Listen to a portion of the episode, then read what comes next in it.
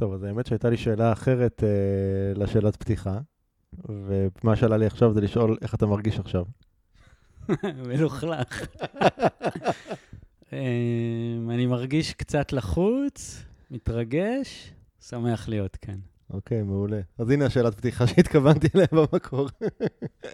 בהכנה לפרק כתבת לי ש... שיש הרבה נוכחות של מוות בחיים שלך. איך הדבר הזה השפיע, משפיע על החיים?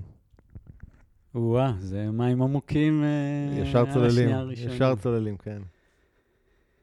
אמ, הרבה נוכחות של מוות זה אומר מגיל צעיר, אה, למשל בחטיבת ביניים, אבא של חבר התקף לב ונהרג, בגיל 16 חברה לשעבר, וזה ממשיך בעוד ועוד אה, מצבים.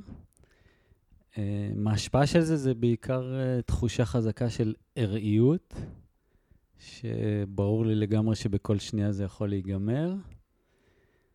ולפחות במקרה שלי זה לא מלחיץ, זה, זה מחדד ו...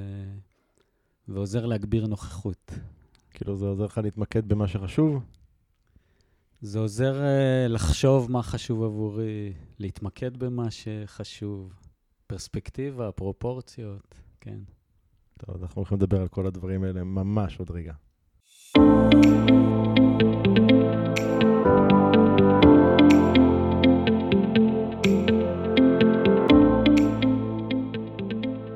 הדבר היחידי הקבוע הוא שינוי. ובכל זאת, אנשים רבים חוששים ונמנעים מלעשות שינויים בחייהם.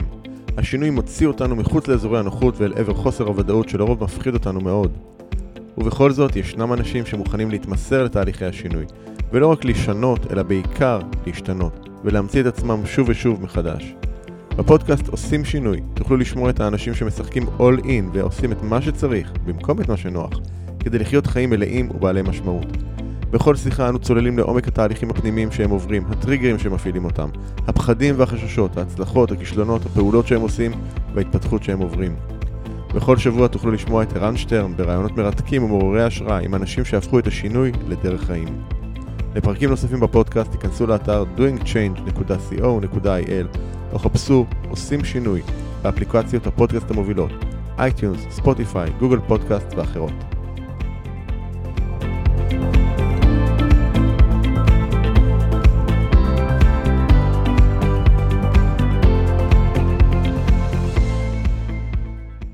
אז אה, שלום לרוני ויינברגר. שלום ערן שטרן. אז ככה, נתחיל רגע בגילוי נאות, אנחנו מכירים, בואו ננסה רגע לשחזר, ממתי? אתה זוכר את ה... כמה זמן? 99. 99, 1999, אוקיי, אז, אז גילוי נאות זה שעוד עבדנו באינטל ביחד, אה, שאנחנו בעצם מכירים, וחברים מאוד מאוד טובים כבר uh, הרבה הרבה הרבה מאוד שנים. ו... בעצם רוני עדיין עובד באינטל, הוא uh, עוזר למנהלים, לצוותים, לארגונים, לפתור בעיות ולהתמודד עם עניינים שקשורים לנושאי תקשורת בין אישית, מערכות יחסים, עבודת צוות. זה ככה התואר, ה, נקרא לזה, הפורמלי. uh, אבל uh, בוא, בוא תספר קצת רגע, מי זה, מי זה רוני בעצם? מי זה רוני? אני קודם כל, ברמת המשפחה נשוי, שלושה ילדים, שתי הבנות הגדולות בצבא.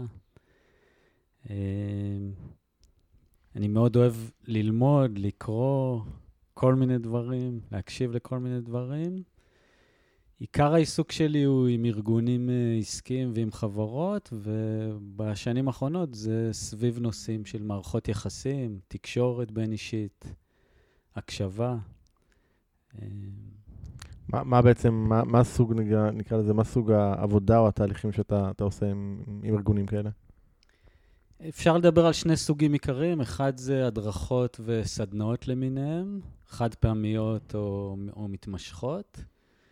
כן, בס... אבל, אבל מה, מה קורה בהם? כאילו, מה, מה התהליך שקורה עם, ה, עם, עם הארגונים בהקשר הזה? בסדנאות ובהדרכות זה אפשר ללמוד גישות שונות, למשל תקשורת מקרבת או סגנונות תקשורת, זה שתי דוגמאות. אה, מיומנויות של אה, עוזרות להתפתח כבני אדם, כמתקשרים יותר טובים, מקשיבים יותר טובים, פתרון בעיות וקונפליקטים, הרחבת מודעות רגשית. הדבר היותר מאתגר והיותר מעניין זה לא ללמוד סדנאות או לדבר על, אלא לעשות עבודה. אז חלק גדול מהעבודה שאני עושה זה במקומות שיש בעיות ואתגרים וקשיים, פשוט עבודת עומק אה, עם המנהלים והצוותים.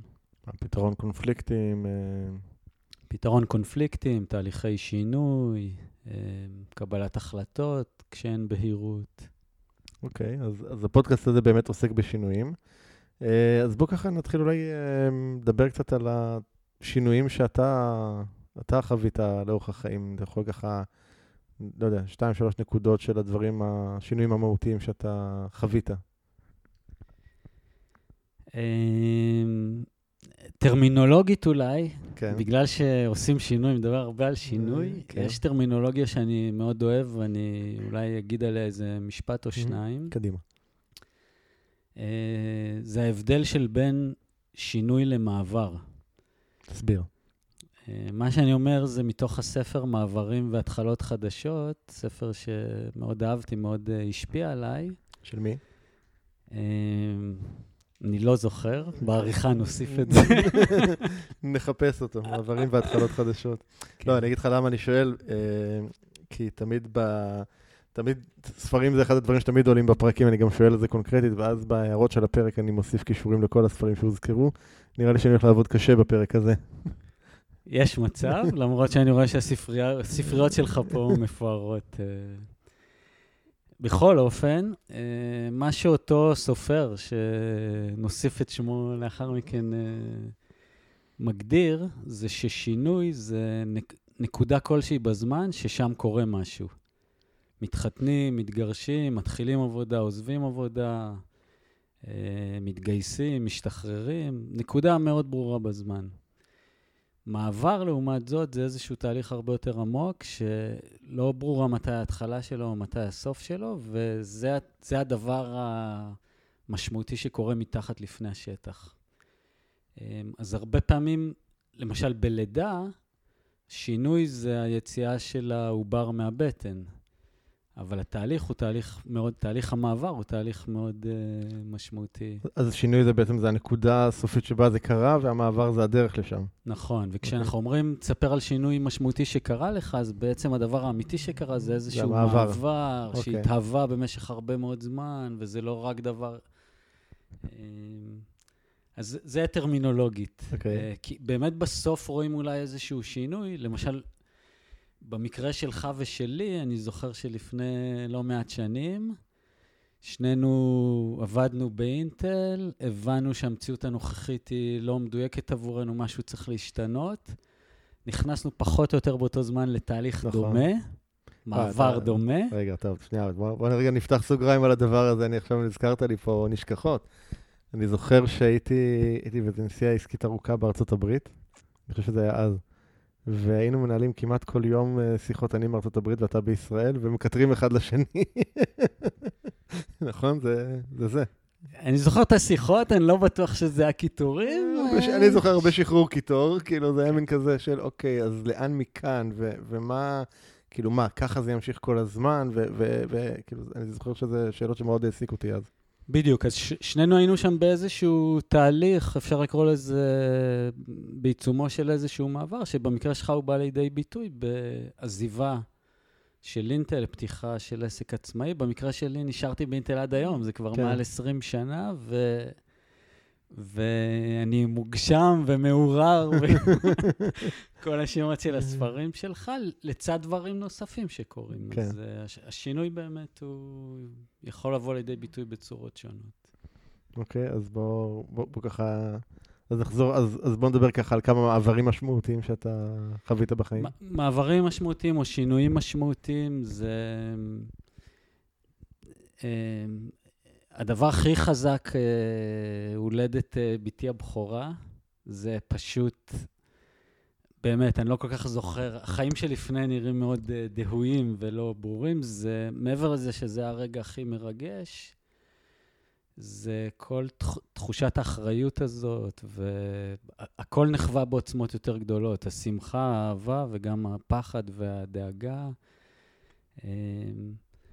הרבה פעמים אנשים מדברים על uh, החיים נגמרים, או אין דרך חזרה, זה ממש לא מהמקום הזה, אבל זה באמת, אני לא מסוגל לדמיין לעצמי היום uh, חיים, חיים אחרים. אז זה היה מאוד uh, משמעותי, וכמובן, יש עוד ילדים ואני אוהב אותם לא פחות, אבל זה היה רגע uh, של השיפט, של ה... ש- שמה קורה לך כבן אדם בנקודה הזאת? אמ, זאת הייתה לידה יחסית מאתגרת שם, 23 שעות או משהו כזה. קשוח. זה קשוח. אמ, היינו ברמב"ם, בית חולים בחיפה. היה חשש שעוד רגע הרופאים uh, ייכנסו לאיזה תהליך uh, התערבות ויעזרו לתינוקת לצאת. והייתה שם אחות uh, פנתרה כזאת שצעקה על כל הרופאים ואמרה, תנו לי צ'אנס אחרון. והתחילה לצעוק על מאיה, אשתי, ולאיים עליה שאם את לא דוחפת חזק עכשיו. אה, ואז ראיתי את הראש של שחר, היא נולדה עם, עם שיער, היא לא נולדה, הראש, השיער השחור הזה מגיח, ובחיים לא חוויתי משהו כל כך חזק, ובאותה שנייה הכל קטן, וכאילו, באמת, זה... עכשיו, כמובן שאחרי חצי שנה נחתתי, לקח לי חצי שנה, אבל... והח... והחיים המשיכו להיות עם אתגרים ועם בעיות ועם שמחות ועם זה, אבל זה שינוי, שינוי תפיסתי מאוד עמוק, שיש פה עוד uh, יצור חי ש... שעכשיו הוא חלק מהאחריות שלי. אז זה היה משהו מאוד uh, משמעותי. אני מתאר לעצמי שלא ייחודי, כי כן. כל מי שהורה בטח חווה משהו, לא כל, אבל רבים חוו משהו דומה. Um, שינוי נוסף שאני יכול לחשוב עליו, um, אתה מדבר הרבה בספרים שלך על... Uh, לצאת לעצמאות ולהפסיק להיות שכירים, אז אני עדיין uh, שכיר. אגב, הספר, מה שהניע את שנינו אז באותו, באותן שיחות uh, טרנס-אטלנטיות, היה הספר uh, אבא עשיר אבא אני, ששנינו קראנו אז uh, ביחד, ומשם נכון. התחילו באמת המחשבות. נכון, מה שנזכרתי לגמרי, זה, זה הניע משהו מאוד חזק, ומה שנזכרתי, אני לא זוכר באיזה שנה זה היה, אולי 2004 או משהו כזה. זה היה, אני זוכר היטב, זה היה אזור אוגוסט 2004. אוקיי, okay, אז לא יודע אם אתה זוכר את זה, אבל uh, הייתי מסתובב עם אקסל, okay. אוקיי. שהייתי ממפה אנשי קשר חדשים שאני פוגש. היה משהו כזה. ובונה את הרשת של האנשים החדשים שאני, לא היה פייסבוק, אני חושב, לא, לא, לא היה שום דבר. היה אתר חבר'ה. אתר חבר'ה מי שפעם פעם ניסו לעשות משהו כמו שמזכיר היום את פייסבוק. אה, והיה קפה דה מרקר, זה היה הרשת החברתית אז, כן. אז עבורי הת, התובנה שהייתה שם, שהיא בעצם הניעה אצלי תהליך מאוד גדול, הבנתי שאני מאוד מוגבל בתפיסה שלי, כי אני כבר כמה שנים באותו מקום עושה את אותם סוגים של פרויקטים, פוגש את אותם סוגים של אנשים, ואני מתפתח מאוד בתוך המקום שאני נמצא, אהבתי מאוד את אינטל ואני אוהב את אינטל עדיין מאוד היום, אבל המוגבלות באה לידי ביטוי שאני חשוף ל, רק לסוג מסוים של פרויקטים, סוג מסוים של אנשים, ונוצר בי רב מאוד גדול אה, להיפתח. ואז התחלנו חלק מהדברים ביחד, ללכת לכל מיני מקומות, נכון. סדנאות, cash flow, נכון. אה, זה היה אחד... בעצם, ב, בעצם אני, אני, אם אני זוכר נכון, כש... כשהייתי שם בארצות הברית, אז uh, באחד הימים סיפרת לי שהלכת לשחק את המשחק. אנחנו פה ממש מול העיניים כרגע. הלכת לשחק את המשחק, וכשחזרנו לארץ, אז uh, אחד הדברים באמת הראשונים שעשיתי זה, זה הלכתי ורשמתי אותנו למשחק לשחק גם כן. כן. וכמות האסימונים שנפלה לי במשחק הזה, זה היה מטורף. כן, אז אה, הלכתי באמת לשחק את המשחק, שקראתי עליו uh, בספר, לא הצלחתי לצאת ממלכודת כן. העכברים. מה, מה היית? איזה פרופיל היית, אתה זוכר? אין לי מושג. אני הייתי לא רופא. אני הייתי רופא, הרווחתי מעולה. וויקי הייתה נהג משאית. הרוויחה בערך רבע ממה שאני הרווחתי במשחק. ו... יצאה מהמרוץ, מרוץ העכברים, ו... וזה הטריף אותי, איך זה יכול להיות? אני רופא, כאילו, איך אני לא יצאתי? הרווחתי פי ארבע ממנה. זה, זה היה מאוד מאוד מטלטל. גם אני חזרתי הביתה מתוסכל, אבל אני זוכר שאותה חוויה עבורי לא הייתה בכך חוויה ייחודית ויוצ... הייתי רעב לעוד ועוד דברים אחרים ממה שיש לי ביום-יום ובמסלול הרגיל. ואני חושב שמאז כמעט בכל רגע נתון הייתי באיזשהו תהליך עומק של אה, למידה של משהו, של קורס במשהו, אה, הרחבת אה, אופקים כזאת או אחרת. אז אם מדברים על התהוות ועל שינוי, אני חושב שזאת אחת ה... הדוגמאות, או אחד הדברים שהשפיעו עליי מאוד, כי זו חשיפה אה, לעוד ועוד ועוד אה, דברים מסוגים שונים, וגם היום זה חיבור בין הרבה מאוד עולמות אה, שאני עוסק בהם. ובעצם, אז כמו שאמרת, אתה אה, לא, לא עזבת את אינטל, אבל כן שינית הרבה דברים ב, ב, באיך שאתה בעצם פועל, גם... כן, באיזשהו שלב, אני חושב שזה היה לפני uh, קצת מעל uh, עשר שנים, uh, אחרי תהליך של כשנה שאבא שלי, זיכרונו לברכה, גסס uh, מסרטן, הייתה שנה מאוד uh, אינטנסיבית, הוא נפטר. Uh, חזרתי, באתי לאינטל ואמרתי למנהל שלי שאני רוצה uh, לרדת באחוזי משרה. באותה תקופה כבר עשיתי דברים מחוץ לאינטל בהתנדבות, בכל מיני, העברתי הרצאות, עשיתי סדנאות, הובלתי תהליכים, אבל הכל היה בהתנדבות, זה לא היה... אמ, וחזרתי אחרי השבעה ואמרתי, אני רוצה לרדת באחוזי משרה, והוא שאל אותי למה. אותו מנהל, קראו לו יורם, יורם חסידים, כן, אתה מכיר כן, אותו? גם היה מנהל שלי תקופה מסוימת, כן. אמרתי לו, קודם כל אני עייף ואני רוצה רגע קצת לעצמי ולנוח ולהוריד הילוך.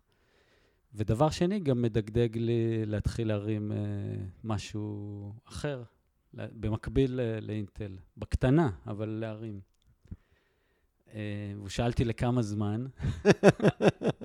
Little did he know. ואמרתי לו, אין לי מושג. ולא ציפיתי שהוא יגיד לי סבבה, אבל הוא אמר לי סבבה. גדול. אתה יודע, הזכרת לי עכשיו, אה, יורם היה בעצם המנהל הישראלי האחרון שלי.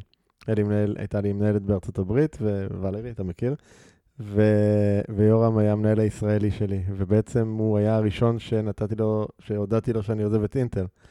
ואני זוכר שאני יושב איתו שם בחדר ישיבות, ואני אומר לו שאני, אה, שאני החלטתי לעזוב.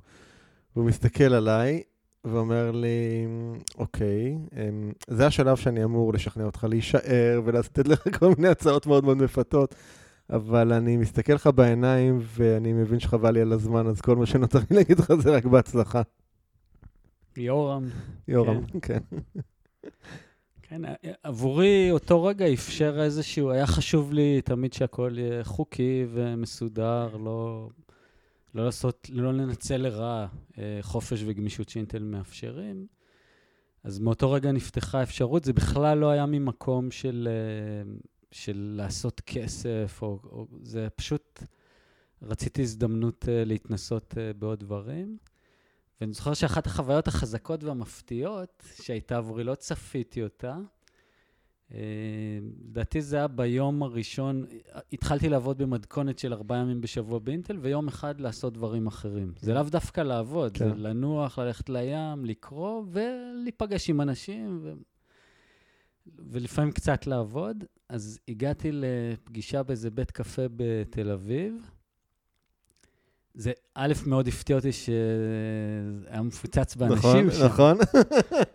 היה לי נורא מוזר. אני זוכר גם איזה חוויה הזאת שיצאתי לעצמאות, שהייתי יושב בבתי קפה ואומר, מה קורה כאן? כאילו, מה, הם לא עובדים? ואז קלטתי, ככה הם עובדים, ככה זה נראה שהם עובדים. כן, זה היה לי ממש מוזר, ותחושת חופש מאוד גדולה, אבל האסימון שנפל באותו רגע, הבנתי שאני לא שכיר ב-80% ועצמאי ב-20%, הבנתי שאני עצמאי ב-100% מהזמן שלי, ופשוט יש לי לקוח גדול מאוד, ש... שאני משקיע בו 80% מהזמן שלי, וקוראים לו אינטל, ו... ואני אוהב אותו ואני רוצה להשקיע בו, אבל, אבל אני עצמאי ב-100% מהזמן, ואם מתישהו אני ארצה שזה ישתנה, זה ישתנה. ואם לא, זה, זה יישאר. זה, זה, זו תפיסה מאוד מאוד מעניינת, שלא הרבה, לא שומע אותה הרבה, ואתה יודע שאני פוגש הרבה אנשים במקומות האלה, זה... הרבה פעמים מסתכלים באמת על מקום עבודה... אנשים שרוצים לעשות את המעבר הזה, או את השיפט הזה משכיר לעצמי, אז הם... זה, זה מאוד מובחן, כאילו, החלק השכיר והחלק העצמאי, ופה בעצם אתה מציג משהו שונה לגמרי. כן, אני, באופן כללי, הגדרות זה משהו שאני פחות משתדל, אוהב. פחות אוהב, משתדל להימנע. אני חושב שהחיים הם יותר מורכבים, שאנשים הם יותר מורכבים, אז לא כל השכירים אותו דבר, ולא כל העצמאים, ומה זה גם וגם, ומה זה... ו, ושוב, זה לא איזה תהליך uh, מנטלי עמוק שעברתי או שלמדתי, זה פתאום, זה יותר הבנה שזה העניין, וזאת השפעה עמוקה, כי, כי אם אני עצמאי ב-100% מהזמן שלי, אז עכשיו מותר לי להגיד כן ולהגיד לא, ואני יכול לבחור במה בא לי יותר לעבוד ובמה בא לי פחות לעבוד, גם בתוך מסגרת uh, של עבודה.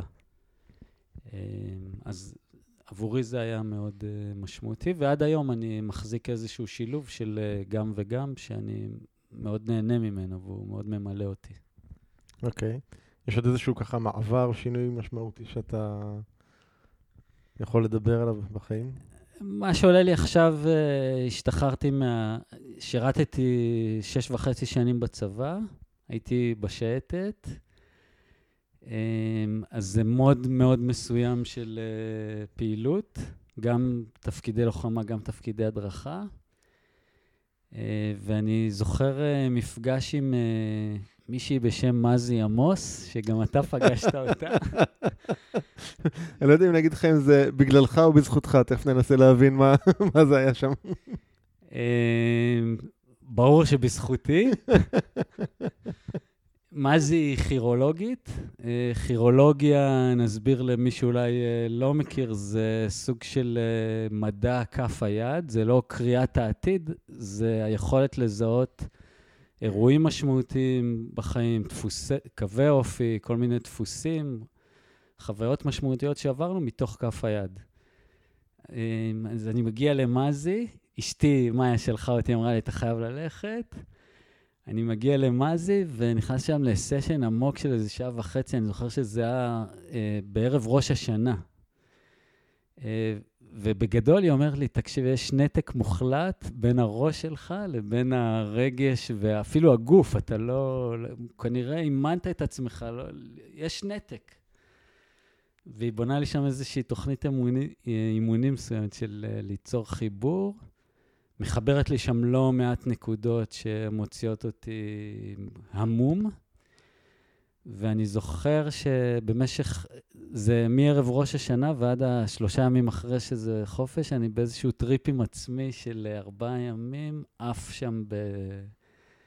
ממש עולם חדש, המון מחשבות, המון זה, ואני חושב ששם נפתח משהו של... להפוך להיות אדם יותר מלא זה נשמע לי קצת מליצי, קצת פלצני אולי, אבל, אבל כן, זה עוד, עוד ועוד מימדים שהם, אה, שהם היו חסרים עד אותו זמן. למשל, שאלת אותי בתחילת המפגש עכשיו, איך אתה מרגיש? כן. אז לא יכולתי לענות על... אה, על השאלה הפשוטה לכאורה. על השאלה הזאת. לא יכולתי לענות. סבבה, אחלה. כן. טוב, תכף נחזור רגע למאזי, נסגור את הלופ שפתחנו, אבל בעצם יש פה באמת מעבר מאוד מאוד משמעותי, כאילו, קצין בשייטת, פתאום, אתה יודע, לוחם, אה, ועוד מקום כמו שייטת, זה, זה כבן אדם, זה מעצב אותך בצורה מאוד מאוד מסוימת, לא? אמ, זה מעצב בצורה מאוד מסוימת. גם פה צריך להיזהר מהכללות, כי יש שם אנשים שונים והם מושפעים בצורות שונות. עבורי זה תקופה סופר משמעותית. חלק מהתפקידים שהכי אהבתי שם היו תפקידי הדרכה ובנייה של אנשים אחרים. אני גאה להגיד ששניים ממפקדי, שניים או שלושה אפילו ממפקדי השייטת שהיו בשנים האחרונות, אחד עדיין עכשיו, זה אנשים שזכיתי להדריך אותם. וואלה. לא לוקח את כל הקרדיט, כמובן, רק חלק. אמ, אז עבורי השייטת היה מקום של אה, גדילה והתפתחות מאוד uh, משמעותית. סביר להניח שיותר בתחומים מסוימים ופחות בתחומים אחרים. למשל, התח- התחומים של גדילה והתפתחות זה היכולת להתמיד בדברים, לרדת לפרטים כשעושים uh, תכנון, uh, להבין או להאמין בזה שאתה יכול הרבה יותר ממה שאתה יכול, עוברים שם שיעורים uh, חוזרים ונשנים עד שבאיזשהו שלב זה הופך להיות נון אישו של כאילו, תנו לי מה שתיתנו, נסתדר, בעיקר בכל מיני היבטים פיזיים ומנטליים. ולצד זה, אני לפחות למדתי לשים בצד כל. איך אתה מרגיש, זה קצת פחות uh, רלוונטי. כן. יש משימה ועכשיו צריך לעשות אותה. אז זה לא שאומרים לך, אל, אל תקשיב לזה, זה, זה... פשוט כאילו לא שימושי. כן, זה פשוט לא... להפך, אם תרגיש יותר מדי, אולי זה ישבור אותך, אולי, אז uh, אני זוכר. ו- ואז באותו מפגש אצל מזי, כשהיא אומרת לך שיש ניתוק בין הראש לרגש, כאילו, אתה, אתה מקשר את הנקודות? אתה רואה מאיפה זה בא? כן. אני מקשר, זה גם לא סופר חדש לי, כי אני מכיר את עצמי אז, איך שאני מסתכל על בחור די סגור, די מופנם, די... במקרה שלי עסוק במה עובר על אחרים ומה... ופחות uh, על עצמי. הקטע המצחיק, שהרגש לא היה uh, מוזר לי, אבל היא מתחילה ללחוץ לי על כל מיני נקודות בגוף, okay. על אוקיי. הידיים, על כל מיני... ואומרת לי, תקשיב, אתה מנותק לא רק רגשית, גם פיזית, אין לך... אין, אתה לא... כאילו, חסמת משהו. אתה... עכשיו, אני לא יודע אם זה באמת היה ככה, או שזה איזשהו טריק חצי שיווקי כן. שלה, או כל... לא יודע, אבל זה לגמרי העיף אותי לאיזה מסלול uh, חדש. ואז אתה יוצא מהפגישה אצל מאזין, לא יודע כמה זמן אחרי זה זה היה, ואתה בא אליי ונותן לי פתק עם הטלפון שלה, ואתה אומר לי, אתה חייב ללכת לפגוש אותה. ואני שואל אותך מה זה, ואתה אומר לי, זה מישהי שקוראת בכף יד.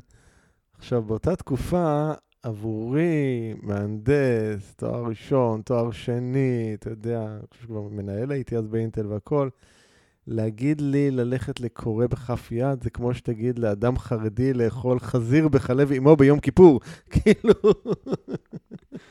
לפחות, לפחות. כאילו, זה היה כאילו ממש חילול השם הדבר הזה.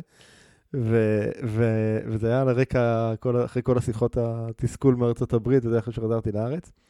ואני זוכר שהסתובבתי עם הפתק הזה, לדעתי, קרוב לחודש בכיס. חודש. פחדת, אז זו התקופה שהיית פה. פחדתי, לאללה, להתקשר. באיזשהו שלב אני הייתי כאילו, אני חושב שהסבל גבר על הפחד, והעזתי להתקשר אליה וקבעתי פגישה. גם משהו שעה או שעה וחצי, משהו כזה. ו... היו שם כל מיני דברים מעניינים וזה, חלקם היו מדויקים יותר, חלקם פחות, ואני גם הרגשתי שחלק מהדברים זה היה הרגיש לי כאילו, כאילו היא זורקת חכות ומנסה לראות מה תופס, ככה זה חלק מהדברים הרגישו לי. וממש ככה, בסוף סוף סוף סוף המפגש, כאילו ממש ב, לא יודע, שתיים, שלוש דקות האחרונות, היא זורקת לי ככה, out of the blue, היא אומרת לי, נראה לי שיתאים לך קואוצ'ינג. אני אומר לה, מה? היא אומרת לי, coaching, coaching. אני אומר לה, מה זה קואוצ'ינג? כאילו, אתה יודע, הכרתי מאינטל, אתה כמנהל אתה עושה קואוצ'ינג לעובדים שלך, אבל מה זה אומר בחוץ קואוצ'ינג? לא היה לי מושג. היא אומרת לי, תחפש, תתחפש, תחפש על זה קצת. וכמו כל מהנדס טוב, אני חוזר הביתה, נכנס לדוקטור גוגל ומקיש קואוצ'ינג, ומשם מתחיל איזשהו מסע. מסע משמעותי מאוד שהתפתח. כן, אותי היא שלחה לצניחה חופשית. אני זוכר. לסדנת כתיבה ולריקוד ולחלק עשיתי, חלק לא עשיתי, אבל היה נחמד. כן, כן, אז אה, כן, עכשיו חיברנו איזה נקודה, כן, משם זה התחיל. אז כן, אז מה זה, היה גם איזשהו תפקיד בחיים שלי לזרוק אותי לכיוון של מה שאני עושה היום. אה, אני רוצה רגע לחזור רגע לעניין של, של השייטת, לחבר את זה לעוד נקודה, אז, אז תאר לי רגע את המסע שבן אדם עובר מלהיות uh, uh, קצין בשייטת ללהיות מקשיבן, ותסביר מה זה מקשיבן. אתה משתמש פה בהיכרות מוקדמת. בדיוק, תתחיל בלהסביר מה זה מקשיבן. אוקיי, אז אם אני חושב ככה על משרטט אחורה דברים שלמדתי ב-20, 20 שנים האחרונות. אמ, אז אני חושב שאחד הקווים הש... ששזורים בכל הדברים שעשיתי זה נושא של הקשבה. הקשבה גם uh, לעצמי וגם uh, לאנשים אחרים, ועשיתי את זה בעזרת uh, גישות שונות, שיטות שונות. לא, לא ידעתי שאני עושה את זה, אבל בהסתכלות אחורה אני ראיתי שזה זה. ולהקשיב זה להקשיב למשל לרגשות שלנו, לגוף שלנו, לתחושות גוף. כמובן להקשיב למילים, למה שבין המילים. אפשר להקשיב להרבה מאוד דברים, ויש הרבה מאוד גישות. הסיבה שאמרת מקשיבן זה, זה סיפור מצחיק, כי לפני לא מעט שנים הייתי באיזה כנס עסקי, וביקשו מאנשים uh, לרשום על טאג מה, איך קוראים להם ומה הם עושים. וחלק מהכנס זה לעשות נטוורקינג ולפגוש אנשים. אז כתבתי יועץ ארגוני, פיתוח uh, הנהלות וצוותים, ובהפסקות אף אחד לא בא לדבר איתי, הייתי גלמוד. לבד. זה לא כזה אטרקטיבי. כאילו מה, אנשים היו באים, מסתכלים על התפקיד וממשיכים הלאה? כן, היו, הרבה כאלה. כולם הם או קואוצ'רים או יועצים או לא יודע מה. אה, ואז הפכתי את, ה... את הטאג וכתבתי על הצד השני בכתב יד מקשיבן. לא סתם כתבתי את זה, זה לא קוריוז, כי חלק גדול מהעבודה שאני עושה היא, היא בעזרת הקשבה. אני פחות מדבר או מנחה, והרבה יותר מקשיב, ודרך ההקשבה קורים כל מיני דברים, גם כשאני עובד עם מנהלים בכירים או עם... אז כתבתי מקשיבן בסקרנות של בוא נראה מה קורה, ממש התחשק לי לשחק עם זה, ומאז כל הפסקת תור של 15 אנשים שרוצים להבין מה זה מקשיבן. ואז מה היית מסביר להם? עכשיו התחלתי להסתבך עם מה זה מקשיב, איך לך תסביר מה זה מקשיבן. אבל אמרתי שאני, אם אני זוכר טוב, של... אה, אני גם מקשיב, אני גם מלמד אנשים להקשיב, ואני גם אה, עוזר לפתור בעיות בעזרת הקשבה. מה, המצאתי איזה משהו באותה... זה... אז רגע, אז עכשיו יש פה משהו שאולי אני יכול לקחת עליו קרדיט רגע, על מה שאמרת. הייתה, תקופה שהייתי מנהל שלך, ואתה היית בא אליי עם כל מיני, אה, מה שנקרא, עם מטען, אה, הרבה מטען, ואתה לוקח אותי לחדר ישיבות והיינו יושבים, והיית שופך, שופך, שופך, שופך, שופך, ואז בסוף היית אומר לי, איך זה היה? כאילו, באתי, דיברתי איתך שעה, לא אמרת לי כלום, ואיך משום מה מרגיש יותר טוב. לא רק שהייתי אומר את זה, הייתי מתעצבן, כי לא היית פותר לי שום בעיה, לא היית עושה כלום, אבל הייתי מרגיש הרבה יותר טוב. אז ממש הייתי מתעצבן שזה... שזה עובד. שזה עובד, וכן, בחיבור אליך הייתה שם הרבה מאוד uh, הקשבה, הרבה מאוד אמפתיה כלפיי, ר... יכולת להבין אותי, רצון להבין אותי, והרבה פעמים באמת לא הייתי צריך שתפתור לי משהו, אלא רק ש... שתהיה שם כשאני משחרר את התסכול. אז... Uh... אמ, לא היית גבר טיפוסי, אז היית...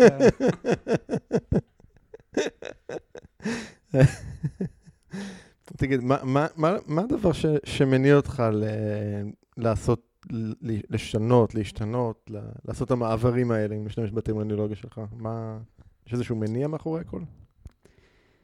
אמ, אני, אני נמשך, אני חושב שמה שמושך אותי זה הרבה פעמים מה שמניע אותי ומושך אותי זה הרבה פעמים רצון ללמוד משהו שמרגיש לי מאוד uh, משמעותי, שיכול להיות מאוד משמעותי עבורי. לפעמים אני אפילו לא יודע עד הסוף. זאת אומרת, אני אתן דוגמה של משהו שידעתי ומשהו שלא ידעתי. היה איזשהו שלב uh, שהתחלתי ללמוד לעומק מודל שקשור לסגנונות uh, תקשורת, Human Dynamics, אתה גם כן, מכיר אותו? מכיר הוא, אותו. הוא כמעט ולא מועבר בארץ, רק נכון. באינטל. נכון. מודל סופר סופר משמעותי. אני, אני זוכר שכשאני עברתי את ההדרכה הזאת באינטל, זה היה וואו. כאילו, אמרתי, עכשיו אני מבין אנשים, עכשיו אתה יודע, זה כאילו, זה כאילו לראות את המטריקס באיזושהי צורה. אתה פתאום לגמרי. מבין תקשורות שלך עם אנשים, למה עובדות, וגם למה, למה לא עובדות, כאילו. לגמרי, זה, זה מודל מדהים, המודל הספציפי. יש הרבה מודלים של סגנונות תקשורת וטיפוסים. המודל הספציפי הזה, אה, מעבירים אותו בסדנה של אה, יומיים. היום הראשון מוקדש ל- להסתכל על עצמך ולהבין את עצמך, והיום השני להסתכל מסביב. אה, אני ממש מרגיש שהחיים שלי השתנו שם. הייתי כבר הורה לשתי בנות צעירות, שגרמתי להם הרבה סבל.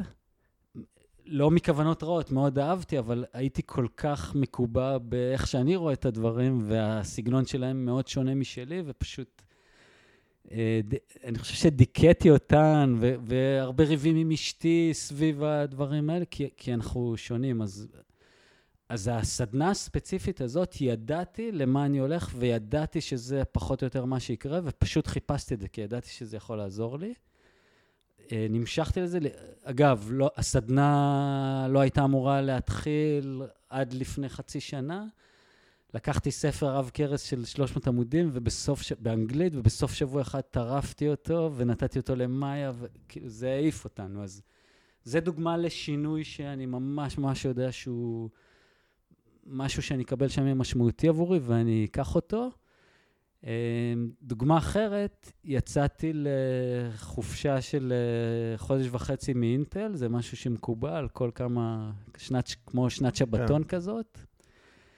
אמ, וחיפשתי משהו ללמוד, ונמשכתי ל... אמרו לי שיש לי אנרגיה בידיים, שלא יודע מה, מגע, לא ידעתי, עשיתי כמה חיפושים ועלתה המילה רייקי. והמילה הזאת הרגישה לי משהו מעניין, לא היה לי מושג מה זה. תסביר למי שלא מכיר. רייקי זאת, אה, ש... אני גם לא הכרתי, זאת שיטת טיפול אה, אנרגטית. שמאפשרת אה, לרפא אנשים בעזרת מגע או שלא בעזרת מגע, לא חייבים לגעת. היא מבוססת על העיקרון ש... שאתה לא, אין לך כוחות ריפוי שבזכותך בן אדם שאתה עובד איתו נרפא, אלא שאתה פשוט צינור שמעביר אנרגיה שקיימת uh, בעולם, והאנרגיה הזאת uh, עוברת דרכך, מוזרמת למטופל ומאירה את, ה, את כוחות הריפוי הפנימיים שלו, מכניסה אותם uh, לפעולה. ז, זאת עם הרבה מאוד, uh, הרבה מאוד ענווה. Mm. אז, אז עשיתי, הרמתי טל, שאלתי מישהי אם יש לה רופא, uh, מורה מומלץ, היא אמרה, יש. במקרה הוא מלמד בכפר סבא, אני גר בכפר סבא. הרמתי אליו טלפון, הוא אומר, במקרה היום מתחיל קורס, זה היום הראשון של החופשה שלי. אה, סימנים מהיקום, אה? כן, והלכתי לשם, לא ידעתי מה זה, ושוב, התגלה לי עולם חדש לגמרי. בשיעור הראשון עושים איזה תרגיל עם אנרגיות, ואתה אשכרה מרגיש אנרגיה בין כפות היד. אני לא, זה כאילו כמו איזה ילד שנחשף לח... לדבר שהוא ראה פעם ראשונה. לא ידעתי שקיים דבר כזה. וזה זמין ב... אמ, אז, אז פה התחלתי מסע של כמה חודשים, שבס, שבסוף אה, יש איזה תואר כזה, master אה, רייקי. תואר, התואר לא משמעותי, אבל הלימוד היה מאוד uh, משמעותי, ו, ובדיעבד הדבר המסוים הזה גם היה מאוד uh, משמעותי להמשך החיים שלי, ועזר לי בלא מעט uh, דברים. אז הנה דוגמה ל... למה הלכתי ללמוד דווקא את זה? אין לי מושג, נמשכתי למשהו, ו... וכשהייתי שם כבר ידעתי שזה, שזה מתאים לי. יש, אה, בוא נדבר קצת רגע על ה... הרבה פעמים כשמדברים על שינויים או תהליכי שינוי, אז אתה יודע, זה נורא נחמד להסתכל על הלפני והאחרי, אה, אבל פחות בדרך כלל מסתכלים אה, על המחיר שהם משלמים בשביל לעשות שינוי, בשביל להשתנות, ובוא נדבר קצת על זה, כאילו איזה, אתה מרגיש איזה מחירים שילמת בתהליכים האלה? אמ, כן, אני חושב על זה לא מעט. אמ, אני, אני לא יודע אם זה במונחים של uh, מחירים, אולי זה יותר דברים אלטרנטיביים שהיו יכולים להתפתח. אבל נגיד, כמה מחשבות שעולות לי בהקשר הזה. Uh, באיזשהו שלב החלטתי באינטל שאני מפסיק להתפתח בכיוון ניהולי. גם אני הייתי מנהל באותה תקופה, ולפי הפידבקים מנהל לא רע, וזה מה שנהניתי לעשות. אבל החלטתי לעשות, בזמן שאתה החלטת שאתה יוצא החוצה ועושה דברים בחוץ, אז אני המשכתי עוד כמה שנים כמנהל של קבוצות טכנולוגיות, ובאיזשהו שלב החלטתי שאני עושה... מעבר ומתחיל ללוות צוותים ניהוליים ולפתח מנהלים אחרים ולעשות עבודה שהיא יותר קרובה במהותה לניהול משאבי אנוש או פיתוח תרבות ארגוני. ארגונית וכולי, פיתוח ארגונים. אז אני יכול להגיד שעובדים מאוד צעירים שהיו אז, ש... שאולי אפילו חנכתי את המנהלים שלהם, זה היה כבר לפני לא מעט שנים, לפני מעל אה, עשר שנים, כשמסתכלים במבחן אה, דרגות ואולי שכר, אז uh, הם עשו, או שהם עקפו אותי, אם אפשר לקרוא לזה עקפו באינטל, או שהם עשו דרך הרבה יותר משמעותית, כשבזמן הזה במסלול המסוים הזה אני לא התפתחתי מאוד. זה לא רק אגו, דרגות וזה, יש לזה השלכות כלכליות כן. אה, משמעותיות, זה הרבה מאוד, לא מעט אה, כסף, אז, אז פה זה יכול להיות כיוון, אה, דוגמה לכיוון אלטרנטיבי, כש, כשבכל אותה תקופה אני נהנה מאוד, לומד הרבה דברים, מתבחבש בכל וזה, מיני... וזה לא הפריע לך המקום הזה, שאתה כאילו... בגלל שאתה עכשיו כאילו מתויג כעושה תפקיד HRי ולא תפקיד טכנולוגי, אז uh, בעצם אתה נמצא על בעצם, מה שנקרא, מדרגות שכר אחרות. Um, אז קודם כל זה, זה, זה כן נמצא שם, זה כן מעסיק. Uh, עבורי זה, זו שאלה, זה מוביל לשאלה משמעותית של מה חשוב לי בעצם ולמה אני רוצה לתת מקום. כי יש מחיר גם להתקדם באופן ניהולי, זה חיים של הרבה מאוד ישיבות לילה נגיד, זמן ארוך מאוד עם ארצות הברית, פוליטיקה אה, קשוחה לפעמים שלא בא לי לעשות, ואני במקום שלי היום, שאני מאוד סלקטיבי בסוג העבודה ש... שאני עושה, ומצד שני אני נחשף לדברים ועושה דברים שונים, אז, אז, אז, אז אני מקבל הרבה, וגם יש דברים שאני, שאני מוותר עליהם. אני, אני חושב שהקושי הוא לפעמים, כשאתה, בסרטים תמיד אומרים, זה הולך, ידעתי מה ה calling שלי, ידעתי מה כן. הקריאה, שמעתי גם חלק מהפודקאסט שלך. היה לי ברור שזה מה שאני צריך לעשות, עשיתי את זה כנגד כל הסיכויים. אצלי זה לא ככה. אין לך את הסיפור סינדרלה ההירואי. אין את הסיפור הזה, ולפעמים אתה איזה שנה או שנתיים מתעסק במשהו, ואז אתה שואל את עצמך, רגע, אני מבזבז פה את הזמן, או אני משחק, כאילו, אני נמצא, אולי זה בכלל אזור נוחות, שאני... כן, עושה דברים שנוח לי, סבבה לי, אבל. מתפתח מזה משהו, זה הולך לאנשהו, אז... אז ולא תמיד התשובות הן uh, ברורות. Uh, אני יכול להגיד שבאופן כללי אני מאוד שבע רצון מההתפתחות של, של כל השנים האחרונות ושל הקריירה שלי, ושחלק מהעניין זה בדיקה של, של, uh, של מה חשוב ולמה אני רוצה לתת מקום ולמה אני רוצה להקדיש תשומת לב. Uh, אז, אז אני מרגיש שאני כן נותן מקום לדברים החשובים בחיי. יש איזושהי נקודה בזמן שאתה יכול להגיד ששם הבנת שאתה השתנית כבן אדם? כאילו... אמ, שוב, זה, זה, אני לא יכול לשים את האצבע על, על נקודה בזמן או על שינוי אחד, אבל אני יכול לזכור לא מעט מצבים שבהם שב... אני חושב שבכל פעם שהשתנה העולם כפי שאני חווה אותו, זה היה...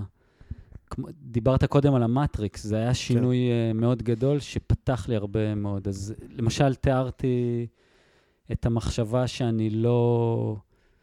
שאני לא שכיר, אני עצמאי ב-100% מהזמן שלי ועובד עם לקוח גדול. אה, ההכרה שיש סגנונות תקשורת שונים, ופתאום אני רואה ומבין הרבה יותר טוב גם את עצמי וגם אנשים אחרים, זאת מתנה שקיבלתי. זה, זה...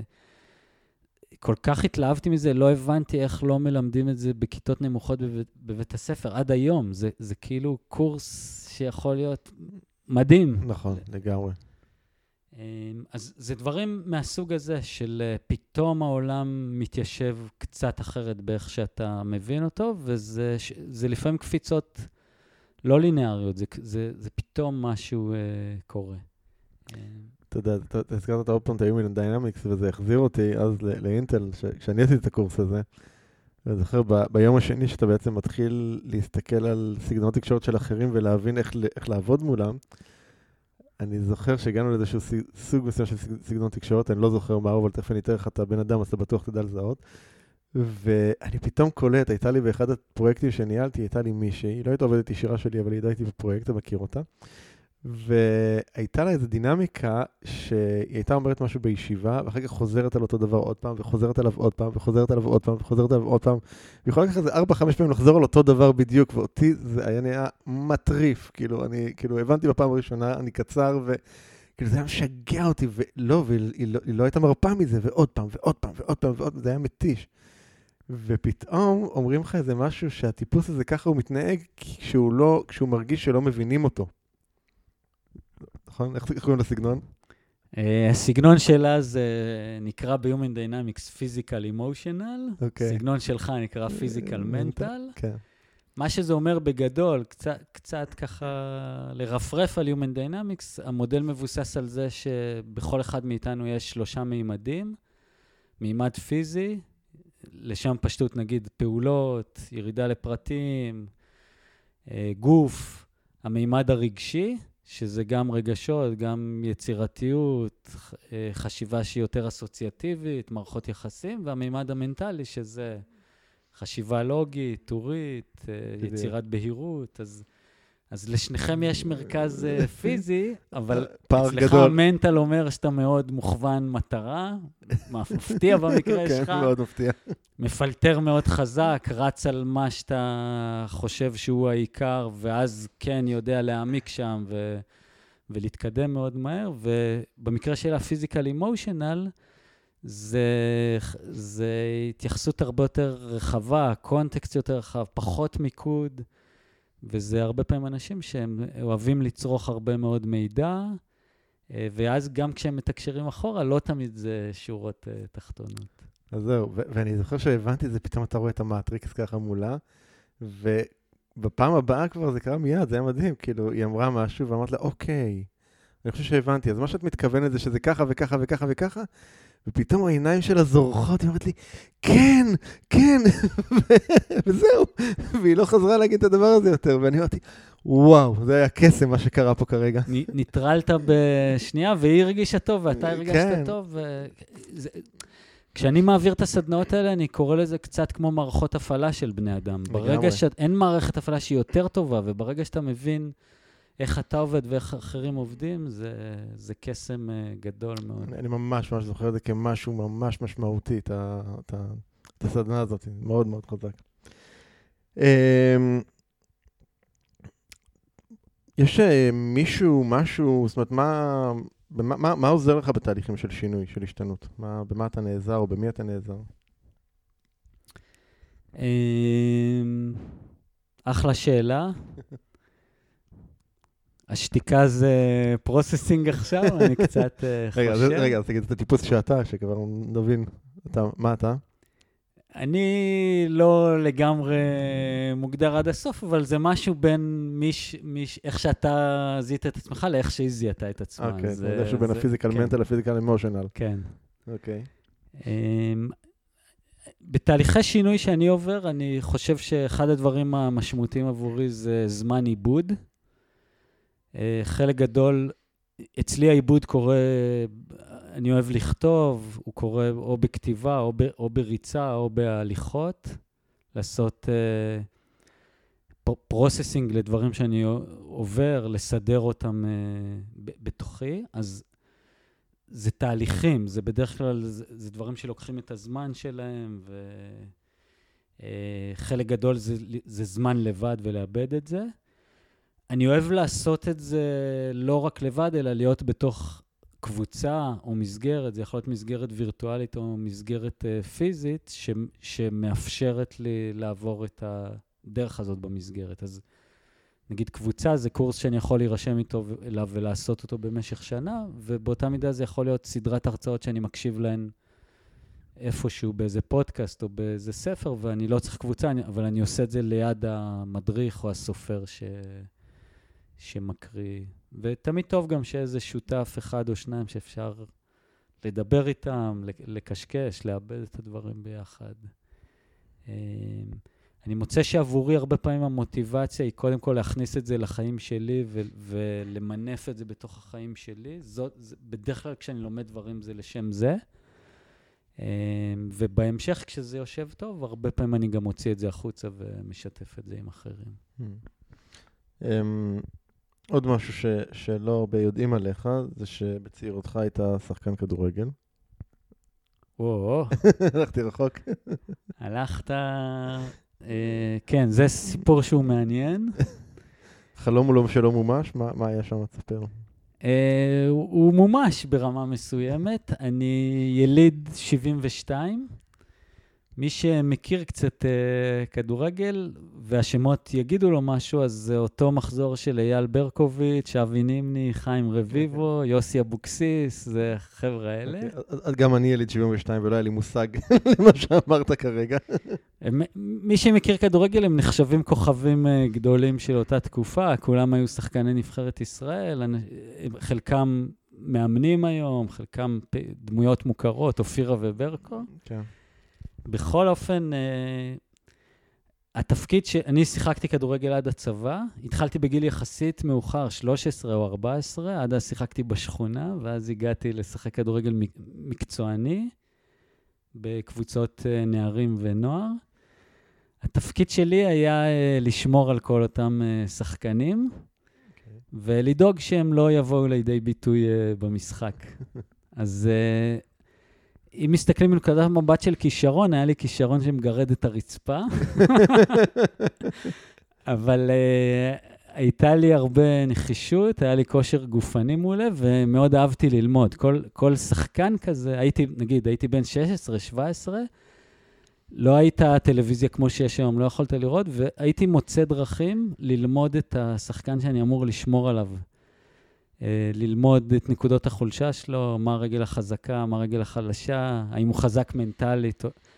ופשוט הייתי עושה להם הרבה עבודה, הייתי משחק מאוד קשוח, הוגן אבל קשוח, והייתי עושה להם הרבה עבודה מנטלית תוך כדי המשחק. זה, הרבה פעמים זה היו חבר'ה אה, כוכבים כאלה, שרג...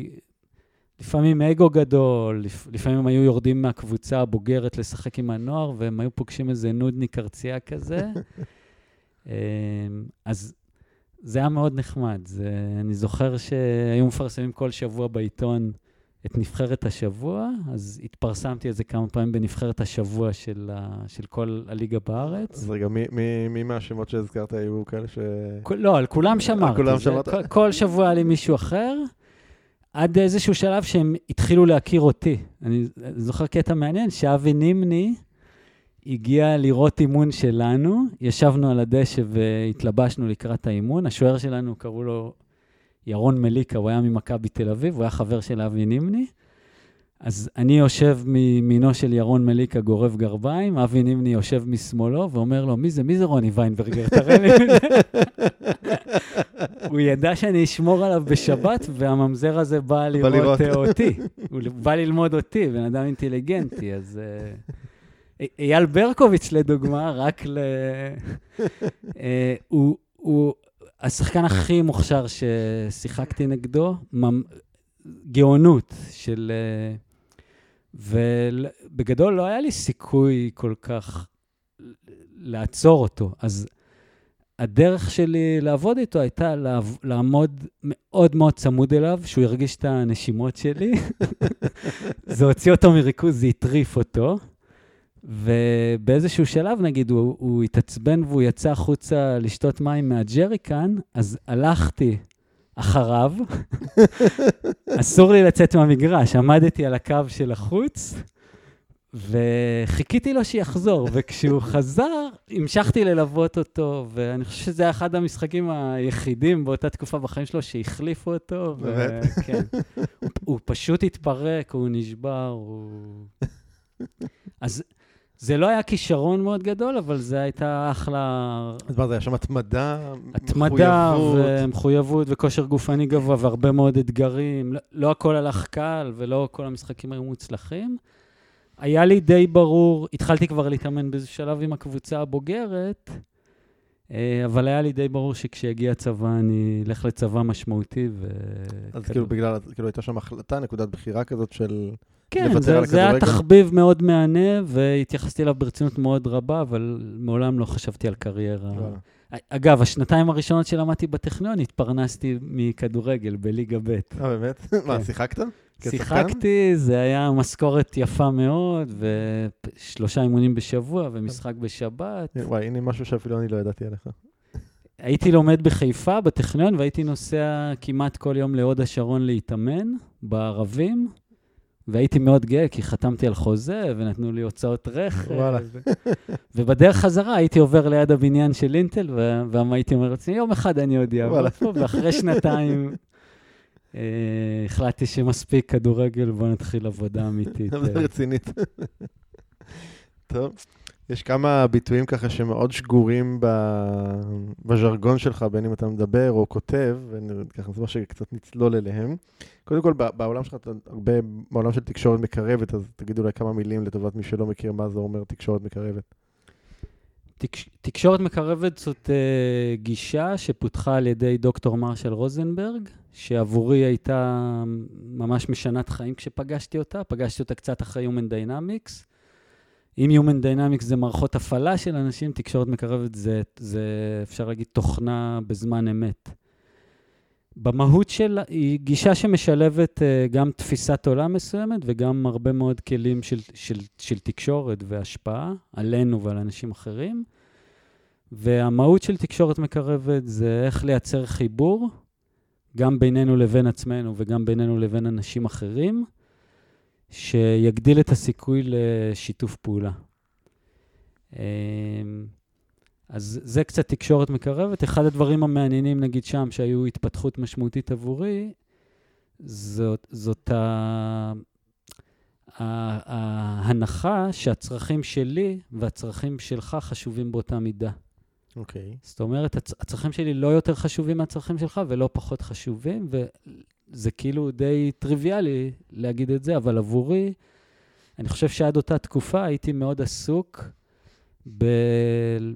בלתת שירות לאחרים, לתת שירות במרכאות. זה שהילדים שלי ו... מה, אז מה, לרצות צרכים של אחרים ולא לשים דגש על הצרכים? לתת מענה של... לצרכים. יכול להיות, ש... יכול להיות בזה היבט של ריצוי, אבל זה לא חייב להיות okay. אוקיי. רק ריצוי, זה יכול okay. אוקיי. להיות... אז... אבל כן, לתת, זה כאילו לא היה לגיטימי בעיניי. נגיד, אני מסיים... שלך היו צרכים. אני מסיים יום עבודה, לרוץ כמה שיותר מהר הביתה כדי לעזור ב... במקלחות או בלעשות זה, וההורים שלי, ו... ב... ב... ומה עם הצרכים שלי. אגב, אם נשאל את אשתי, לא בטוח שהיא תתאר את זה באותה צורה. מה היה תחשוב אחרת? אבל, אבל בתקשורת מקרבת זה הלגיטימציה של, של uh, הצרכים שלי חשובים לא פחות וגם לא יותר, וצריך להחזיק את הגם וגם הזה. אז uh, זה קצת על תקשורת מקרבת. אני יכול לדבר על זה שעות, כן. ואפשר גם להצטרף לבלוג שלי ולקרוא שם הרבה מאוד. אנחנו נשים אחר כך ב, ב, בדף של הפרק באתר, יהיו קישורים לכל, ה, לכל הדברים האלה. מה זה חיים מלאים? זה ביטוי שאתה משתמש בו הרבה. חיים מלאים זה, קודם כל אני חותם עם זה כל אחד מהפוסטים שלי. בדיוק, בגלל זה אני שואל. חיים מלאים. זה גם כשאנחנו מדברים, אז אה, מה נשמע? אתה יודע, חיים מלאים. כן, חיים מלאים אומר ש... תזכורת עבורי שהחיים הם עסקת חבילה, שבכל רגע נתון גם יש הרבה דברים שאנחנו יכולים להכיר עליהם תודה, וגם הרבה דברים שמבאסים אותנו, או קשים לנו, או, או סבל שאנחנו חווים. חיים מלאים זה גם אה, לידות וגם מוות, זה גם שמחות וגם אה, כאבים. אה, וברמה העקרונית, זה, זה, בכל רגע נתון כמעט, יש את הגם וגם הזה. אז עבורי זאת אה, איזושהי סיסמה או איזושהי מנטרה, שפשוט מזכירה לי את זה שוב, שוב ושוב. ובכל רגע, נגיד, אני זוכר חודשים מאוד אינטנסיביים של uh, ליווי של אימא שלי או אבא שלי במחלות קשות או משהו אחר, קושי במשפחה, גם שם החיים מלאים, כי, כי זה סיטואציה מאוד קשה ומאתגרת, ולצד זה יש את החברים שעוזרים, ואחות מסוימת או רופא מסוים שעושים מעל ומעבר, ו- ואיזו מתנה שאתה מקבל ממישהו, אז בכ- בכל רגע נתון יש את הגם וגם הזה. אה, אני חושב שהרבה פעמים אנחנו... חלקנו ש, אה, מנסים או לצייר הכל בוורוד, הכל טוב, הכל כן. לטובה, הכל... אני חושב שזה גם חלק של התרבות שלנו, שכאילו, אתה יודע, המרדף אחרי, אחרי העושר והעושר, ו... ושהכול יהיה, ליום שהכול, כאילו, אנחנו מחכים לאיזשהו מצב שבו הכל יהיה מושלם בחיים שלנו. כן, אם רק נגיע לדבר הזה, אם רק נכון. נעשה את... אז זה מזכיר לי איזושהי בדיחה שאני מאוד אוהב, שחסידים של איזה נזיר זן באים אליו ושואלים אותו, אה, מה קורה? אז הוא אומר, הכל בסדר. ושואלים אותו למחרת, מה קורה? הכל בסדר? מה קורה? הכל בסדר? הוא אומר לו, תגיד, איך זה שתמיד הכל בסדר? אין לך ימים טובים? אין לך ימים רעים? אז הוא אומר להם שיש לי ימים טובים, הכל בסדר, שיש לי ימים רעים, הכל בסדר. זה, זה קצת כזה, חיים מלאים אומר, בכל רגע נתון יש גם וגם, ואז א', לא צריך להיבהל מזה, וב', לא צריך לצפות שמתישהו זה, זה לא יהיה, כי זה תמיד יהיה. נכון. Uh, בהקשר הזה, מרשל רוזנברג, היוצר של גישת התקשורת המקרבת, uh, היה לו איזשהו uh, הרגל מדהים, מדהים, מדהים בעיניי. בתקשורת מקרבת משתמשים במונחים חגיגה והבל. חגיגה זה לשמוח במשהו שקורה, בצרכים שמתמלאים. אבל זה לכאוב כאב, זה לא חייב להיות רק בהקשר של מוות, אבל לכאוב כאב של...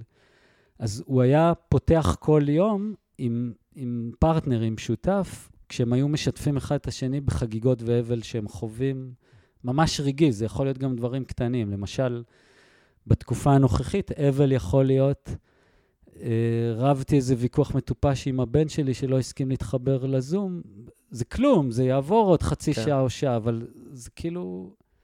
כואב לי על, ה, על, ה, על השטות הזאת שעכשיו שינתה לנו, את, לשנינו את מצב הרוח. כן. עוד ביטוי, להרבות טוב בעולם. מה? אה, זה ביטוי במקור אה, למדתי מהרב אה, קוק. אוקיי. אני הושפעתי מאוד מספר בשם הזה שכתבה אסתר פלד, להרבות טוב בעולם. שהיא מדברת הרבה על uh, uh, פסיכותרפיה ובודהיזם. בשנים האחרונות אני לומד ומושפע מבודהיזם. והסיבה שצחקתי זה שאני נמצא כרגע בכתיבה של, uh, של ספר, mm-hmm. ואני עובד עם ענת, שהיא העורכת של הספר הזה, והתת פרק המסוים שקוראים לו להרבות טוב בעולם, אנחנו טוחנים אותו כבר איזה עשר פעמים הלוך חזור ולא מצליחים uh, לדייק אותו מספיק. אז אני אגיד מה זה עבורי. Um, במקרה שלי, ביום-יום אני עושה כל מיני דברים, גם בעבודה, גם מחוץ לעבודה, בעבודות שונות שאני עושה. ואני חושב שאחד הדברים המשותפים להכל, כי לכאורה זה יכול להישמע מאוד מגוון, אבל אחד הדברים המשותפים להכל זה שהכוונה שיושבת בבסיס של זה הרבה פעמים, זה שזה יעשה טוב לאנשים ולעולם. למשל, אה, בכל יום שישי כשאני כותב אה, פוסט, כשאני כותב את הפוסט ולפני שאני לוחץ על ה send, אז אני מחדד לעצמי שהכוונה היא, היא לא רק שהפוסט הזה יביא לי עוד לקוחות, וגם זה, כן? אבל אני רוצה, וזה מה שחזק הגיע מרקע, אני רוצה שהפוסט הזה יגיע לאנשהו ויעשה טוב לבן אדם מסוים או לאנשים מסוים שאולי אני אפילו לא מכיר, וזה יהיה הטוב בעולם. אז כשאנחנו מקווננים לדבר הזה, וזה לא משנה אם... לשים את זה ככוונה בעצם. זה הכוונה, ואנחנו יכולים להיות מורים, או פוליטיקאים, או אנשי עסקים, או, אנשי, או, או, או מה שזה לא יהיה, זה בכלל לא משנה, אבל כשהכוונה היא, היא לנוע מתוך להרבות טוב בעולם, זה מאוד שונה מאשר כשהכוונה היא אחרת. דבר על ההבחנה שלך בין חשוב לבין מספיק. אמ, ב, ב, אני אתחיל ממספיק. אני חושב שאחד הדברים הכי...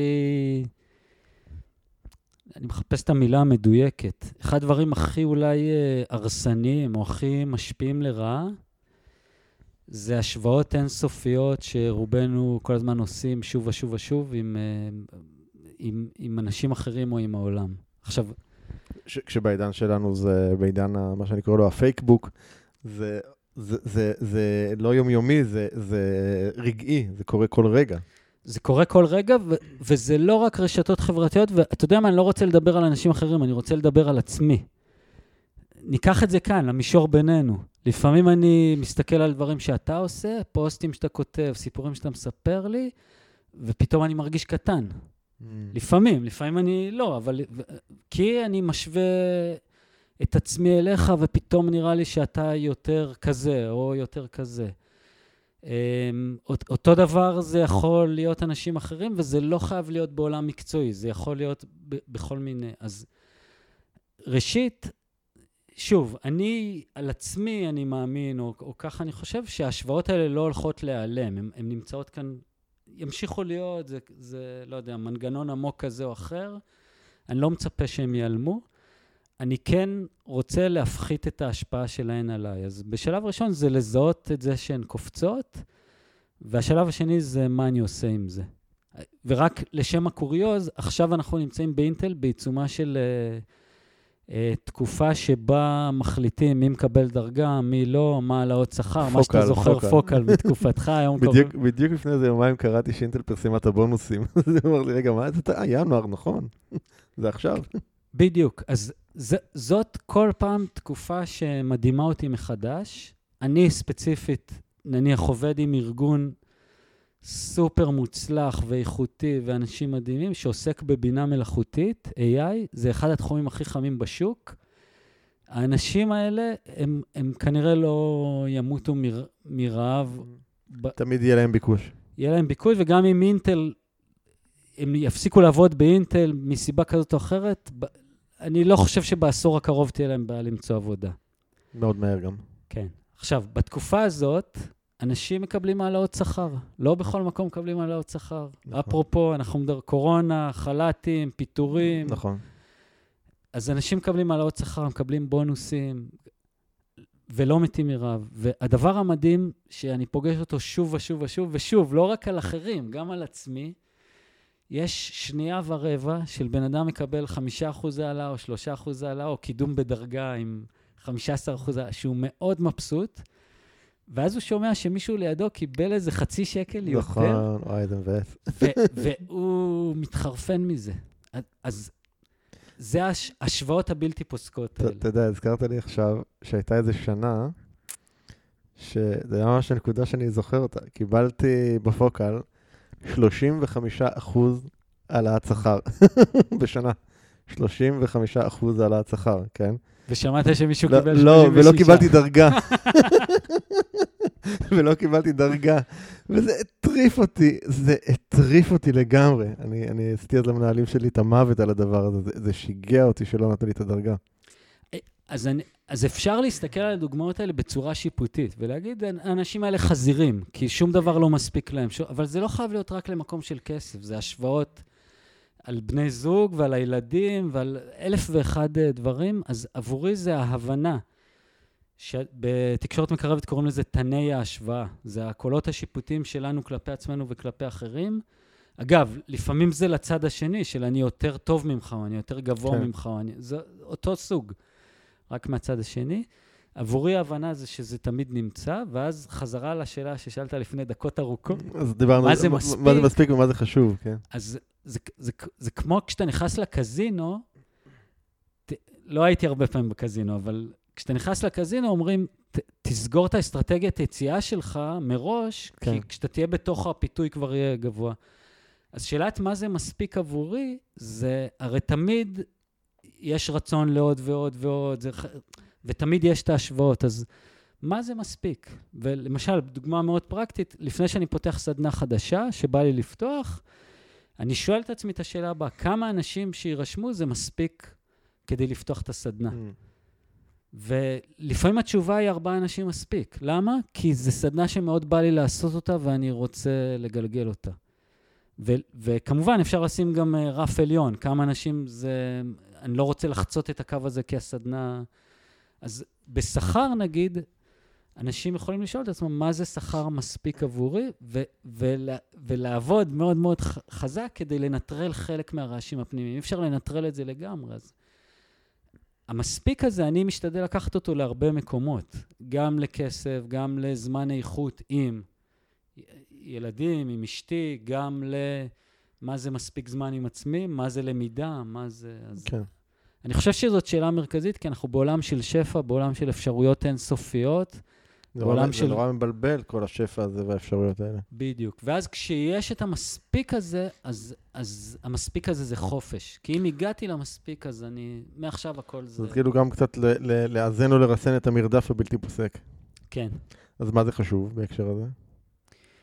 חש... מה זה חשוב זאת שאלת המפתח, כי בגלל שהאפשרויות הן כל כך... אה, אה, יש כל כך הרבה אפשרויות, הן כל כך אה, מרובות, אז, אז התחושה שלנו הרבה פעמים יכולה להיות תחושה של החמצה, לא רק בהשוואה לאנשים אחרים, אלא מה אנחנו לא עושים, או מה יכולנו לעשות, ומה... ועבורי, אה, הרבה פעמים נהגו בעבר לדבר על אה, ניהול זמן. אני פחות משתמש במינוח של ניהול זמן, ויותר. אוהב את הנושא של, אה, של השקעות תשומת לב. במה אני משקיע תשומת לב? במה שהכי חשוב. בכל יממה יש לי 24 שעות עבור זה. כן. להשקיע בדברים הכי חשובים עבורי. מה הדברים הכי חשובים עבורי? שאלה מצוינת.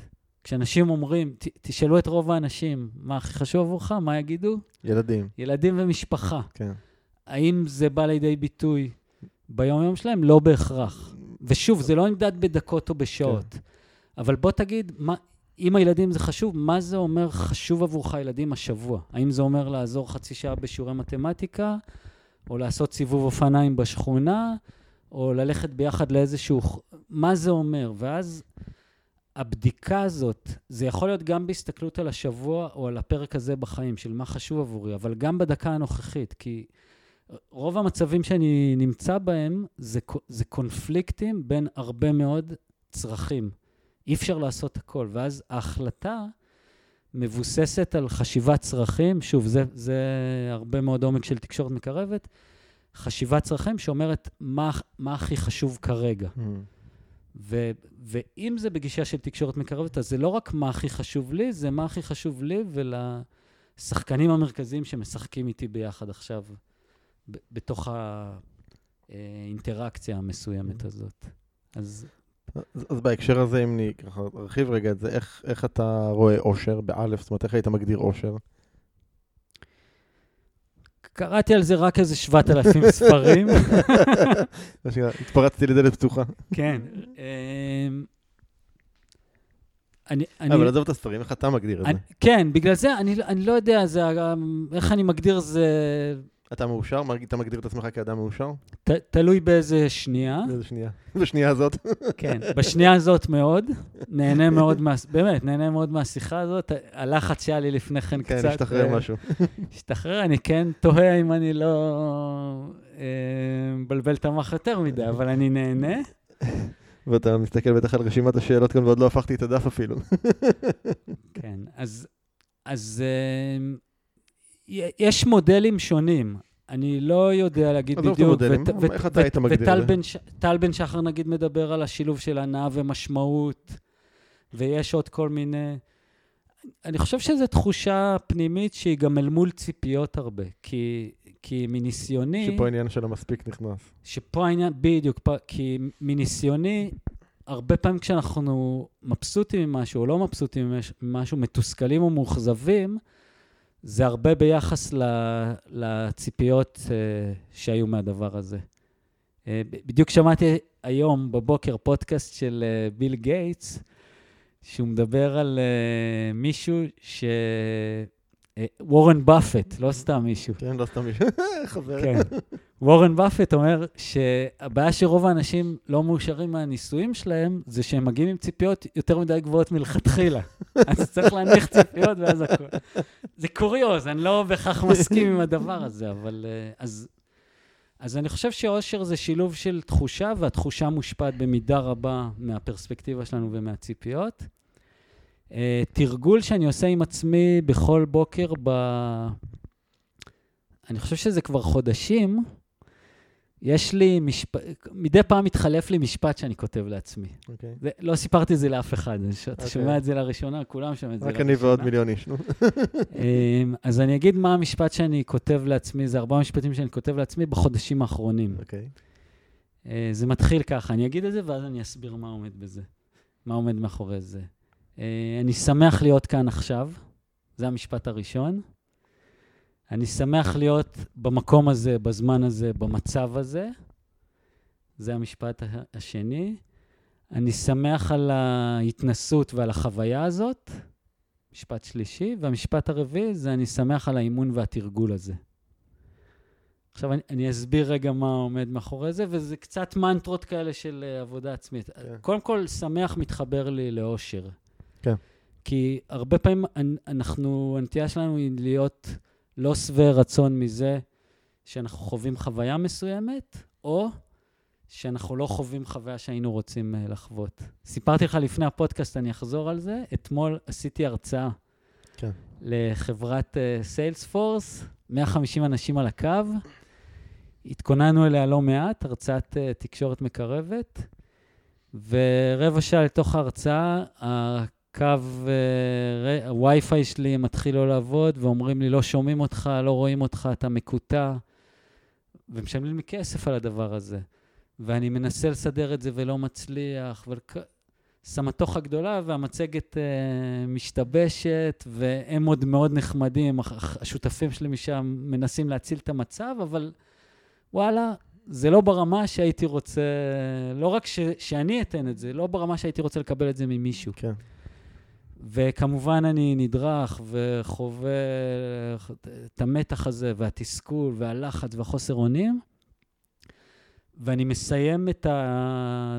את ההרצאה הזאת, והדבר הראשון שאני עושה, אני פותח את היומן שלי, אני אוהב לכתוב על יומן פיזי, ואני כותב, אני שמח להיות כאן עכשיו. זה, זה איך, איך זה מתקשר למה לחוויה הזאת? מה, מה משמח בלהיות שם? זה, קודם כל, השמח, עוד רגע נדבר על השמח, אבל uh, מדברים הרבה במיינדפולנס, נגיד, על כאן ועכשיו. כן. אז כאן ועכשיו, במקום הזה, בזמן הזה, במצב, זאת הסיטואציה. למה אני שמח להיות כאן? כי אולי זה מאפשר לי, זה מתחבר למשפטים הש, הש, השלישי והרביעי, זה, מתח, זה, מתח, זה מאפשר לי לחוות משהו, לתרגל משהו, להתמודד עם משהו. אז זה לא בהכרח שזה, כמובן שאני אעשה כל מה שאני יכול כדי שבפעם הבאה זה לא יקרה. אחרי שסיימתי לח, לכתוב את זה, רצתי לחנות מכשירי חשמל, קניתי כל מיני ציוד כדי ש...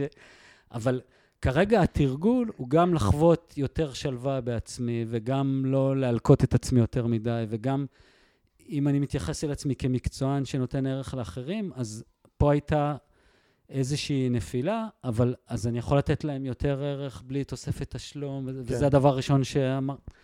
אז, אה, אז, אז, ואז משהו נרגע, זה לא שהוא נעלם לחלוטין, אבל אומר, אוקיי, יש, אני פה בהתנסות.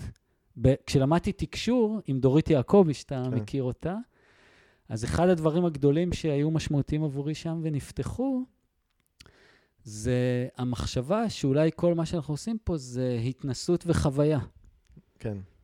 באנו לחוות ובאנו להתנסות. נכון. נצליח, נכון. יופי, נהנה, יופי, לא נצליח. זה סוג של התפתחות מתוך המקומות האלה. סוג של התפתחות, בדיוק. כן. ואז המקום הזה מאפשר לי אה, הת... להתפתח, מאפשר לי לחוות, מאפשר לי להתמודד עם אה, קושי. ספציפית, גם בהרצאה מינפתי את זה, הראיתי להם מה זה עבודה של תקשורת מקרבת עם עצמי ב... בסיטואציה כזאת, עד כדי כך שהם חשבו שזה היה שתול ושזה, אבל זה לא היה. אוקיי. אמ, אתה כבר שלוש שנים כותב בלוג יומי, זה אומר שכל יום, כל יום, כל יום אתה מפרסם פוסט חדש. אה, וואו, כאילו זה חתיכת אה, התמדה. אני אדייק את זה. אוקיי. אוקיי. אה, עכשיו אני כותב פוסט שבועי, זה בערך עשר שנים שאני כותב פוסט שבועי. בתוך העשר שנים האלה היו שלוש שנים שכתבתי פוסט, פוסט יומי. יומי. זה בהשראת אה, סת' גודין, אה, אחת כן. הדמויות היותר אה, מעוררות השראה עבורי, שקראתי פוסט שלו לפני הרבה שנים, שהוא אמר אחת, הוא, הוא כותב פוסט יומי, כל יום, כן. כבר, כל יום, כבר, לדעתי 15, 16, לא יודע כמה שנים, כל יום, כל יום, כל יום. אה, מתישהו, בפוסט ה-5000 שלו, או משהו כזה, 5,350 יום בשנה, זה לא יודע, כן. שנה 12 או 13 או לא יודע כמה, הוא כתב שההחלטה לכתוב פוסט יומי הייתה ההחלטה הכי משפיעה על חייו. Mm. אפרופו שינויים כן. והשפעות על חיים, זה נחרט אצלי בזיכרון ולקח לי כמה שנים אה, להחליט שאני כותב אה, בעצמי. בשנה הראשונה אמרתי, אני קופץ למים וכותב פוסט אה, יומי. כשעשיתי את זה מתוך רצון לטפל בשני דברים או לפתח שני דברים, אחד זה לשחרר אה, קצת ביק, ביקורת ו... ממ. ומוחזקות אה, אישית כזאת, כי כשכותבים פוסט שבועי, אתה מכיר את זה, אפשר עוד לערוך ולדייק, נכון, וזה כן. פוסט יומי, אין לך זמן, אתה, כן. זה כמו מהדורת חדשות, וואי, וואי. מוכן, לא מוכן, אתה עולה. כן, אני מקשיב לך ועולה בי איזה חשק ופחד בו זמנית לעשות דבר לא, כזה. לא, תקשיב, לא הייתי בטוח שאני מסוגל לעשות את זה, ולפרקים זה היה מאוד מאוד קשה, אבל הדבר השני, והוא בעצם הייתה המוטיבציה הגדולה, אמרתי, אם אין לי ברירה, אז, אז אני ניזון מתוך חומרים יומיומיים, שאין לי זמן עכשיו, זה, כן. לא, ואז זה מחדד מאוד את הקשב ואת תשומת הלב ואת המודעות, וזה תרגיל מטורף במודעות. אני, אני, יכול, אני יכול מאוד להתחבר לזה, כשבאמת די בתחילת הדרך העסקית שלי, אחרי שעזבתי טינטל, אז אה, לקחתי לעצמי איזושהי מחויבות, זה לא היה ברמה של יום, זה נראה לי, אבל באמת ברמה של פוסט שבועי. כל שבוע להוציא פוסט, ו, ואז אתה תמיד מגיע ליום הזה, כאילו ליום, אתה יודע, אוקיי, זה נגיד להתפרסם ביום, אה, לא יודע, שלישי, אז אתה מתקרב ליום שלישי, אז אתה אומר, אוקיי, על מה אני אכתוב ביום שלישי, מה יצא ביום שלישי? ואז כל פתאום, כל דבר במרחב הוא, הוא הופך להיות אה, אה, מה שנקרא הזמנה לפוסט. אתה רואה פתאום איזה שלט דרכים, אתה שומע איזה משפט ברדיו, מישהו זורק לך בשיחה איזה משהו, אתה, אתה כאילו, זה, זה מאוד מאוד מאוד מחדד אותך בהקשר הזה. לגמרי, ו- ואז כשזה נעשה ברמה יומית, זה חלק מהחיים ש... את, אין, זה כל יום, כל יום, כל יום. עכשיו, חלק מהעניין זה להרשות, לה, ופה אולי לך ספציפית יהיה אולי יותר קשה, קצת, ח, ח, כמו שלי היה קשה, וזאת הסיבה הראשונה שלשמה רציתי, זה לאפשר לעצמך, או להיות מוכן לעלות עם משהו שהוא לא בסטנדרטים או נכון. ברמות. או, זה, נכון, זה, בס... זה כמו מאסטר שף כזה, מי שרואה, זה כאילו, אתה, אתה מוכן, לא מוכן, אתה עולה. אתה... נכון. ואמרתי לעצמי גם מאוד ברור, מה זה יומי? זה עד 12 בלילה, אני לא יכול עכשיו עד... כן. שת... כאילו... אז אה, ככה זה התחיל שנה ראשונה. זאת הייתה שנה מאוד אה, אינטנסיבית, קרו שם לא מעט דברים במשפחה ובזה, ו... אבל זה החומרים עכשיו, עם זה עובדים. Uh, וכשהסתיימה השנה, uh, כשהסיום של כל פוסט, הייתי חותם כל פוסט בשנה הזאת בחיים מלאים. יום-יום. נכון. Uh, וכשהסתיימה השנה, פשוט התחשק לי להמשיך בלי התחייבות. אמרתי, עכשיו סיימתי שנה, עמדתי בהתחייבות, ועכשיו בא לי להמשיך כל עוד זה יתחשק לי. והמשכתי עוד שנתיים נוספות, שהסיומת השתנתה מיום-יום לגם היום, כי גם אני לא. יודע אם מחר זה גם... אמ, בהכנה כאן לפודקאסט שלנו, אז כתבת איזה משפט שמאוד תפס אותי, ואמרת שם, אמרת משהו לגבי ההבנה שחלק מהאנשים הקרובים אליך הם לא פרטנרים טובים לתחילת השינוי, ושמת, הדגשת את המילה לתחילת השינוי. אז תסביר את הכוונה. אמ, לפעמים אה, אנחנו מתחילים תהליכים או מבשילים לנו, נגיד, אני אתן שתי דוגמאות. אה, אני מגיע ממשפחה של, אה, של שכירים. אבא שלי היה שכיר, אמא שלי הייתה שכירה, שניהם מצליחים. עצמאות עבורי ב-DNA המשפ... אח- אחי הבכור אה, שכיר. עצמאות זה שווה סכנה ב-DNA כן. המשפחתי. בסדר?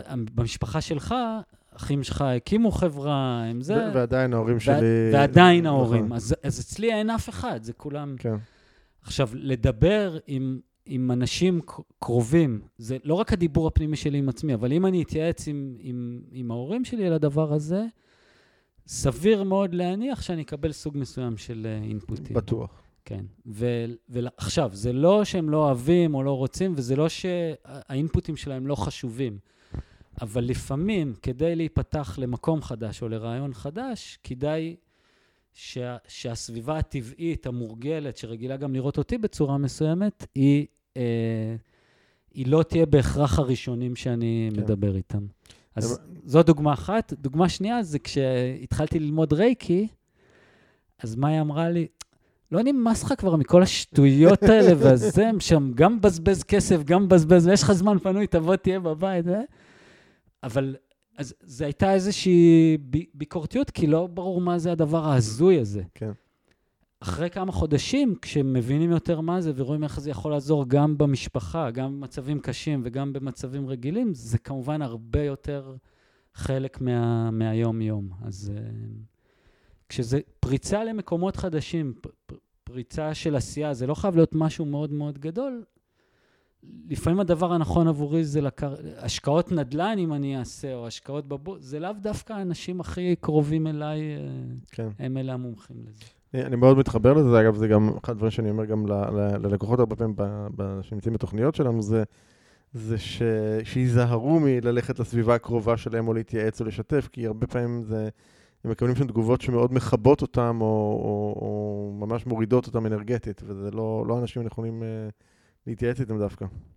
כן, אני- חושב שיש פה נקודה ששווה להדגיש, כי אני חושב שברמה מסוימת כולם מבינים, לא כולם, אבל רבים מבינים שאולי הסביבה הקרובה ביותר אליהם היא לא הסביבה בהכרח המיטבית להתייעצות. נכון. אבל הנקודה להדגיש, שהרבה פעמים אנשים ירגישו שאם הם לא משתפים את הקרובים להם, אולי זה סוג של בגידה או מעילה באמון. כי אז או הסתרה. או הסתרה. ולכן עבורי הדגש הוא על, על תחילה. כי אם, אם אני הולך לעשות מהלך שמשפיע על המשפחה שלי, או משפיע על חברים קרובים, או...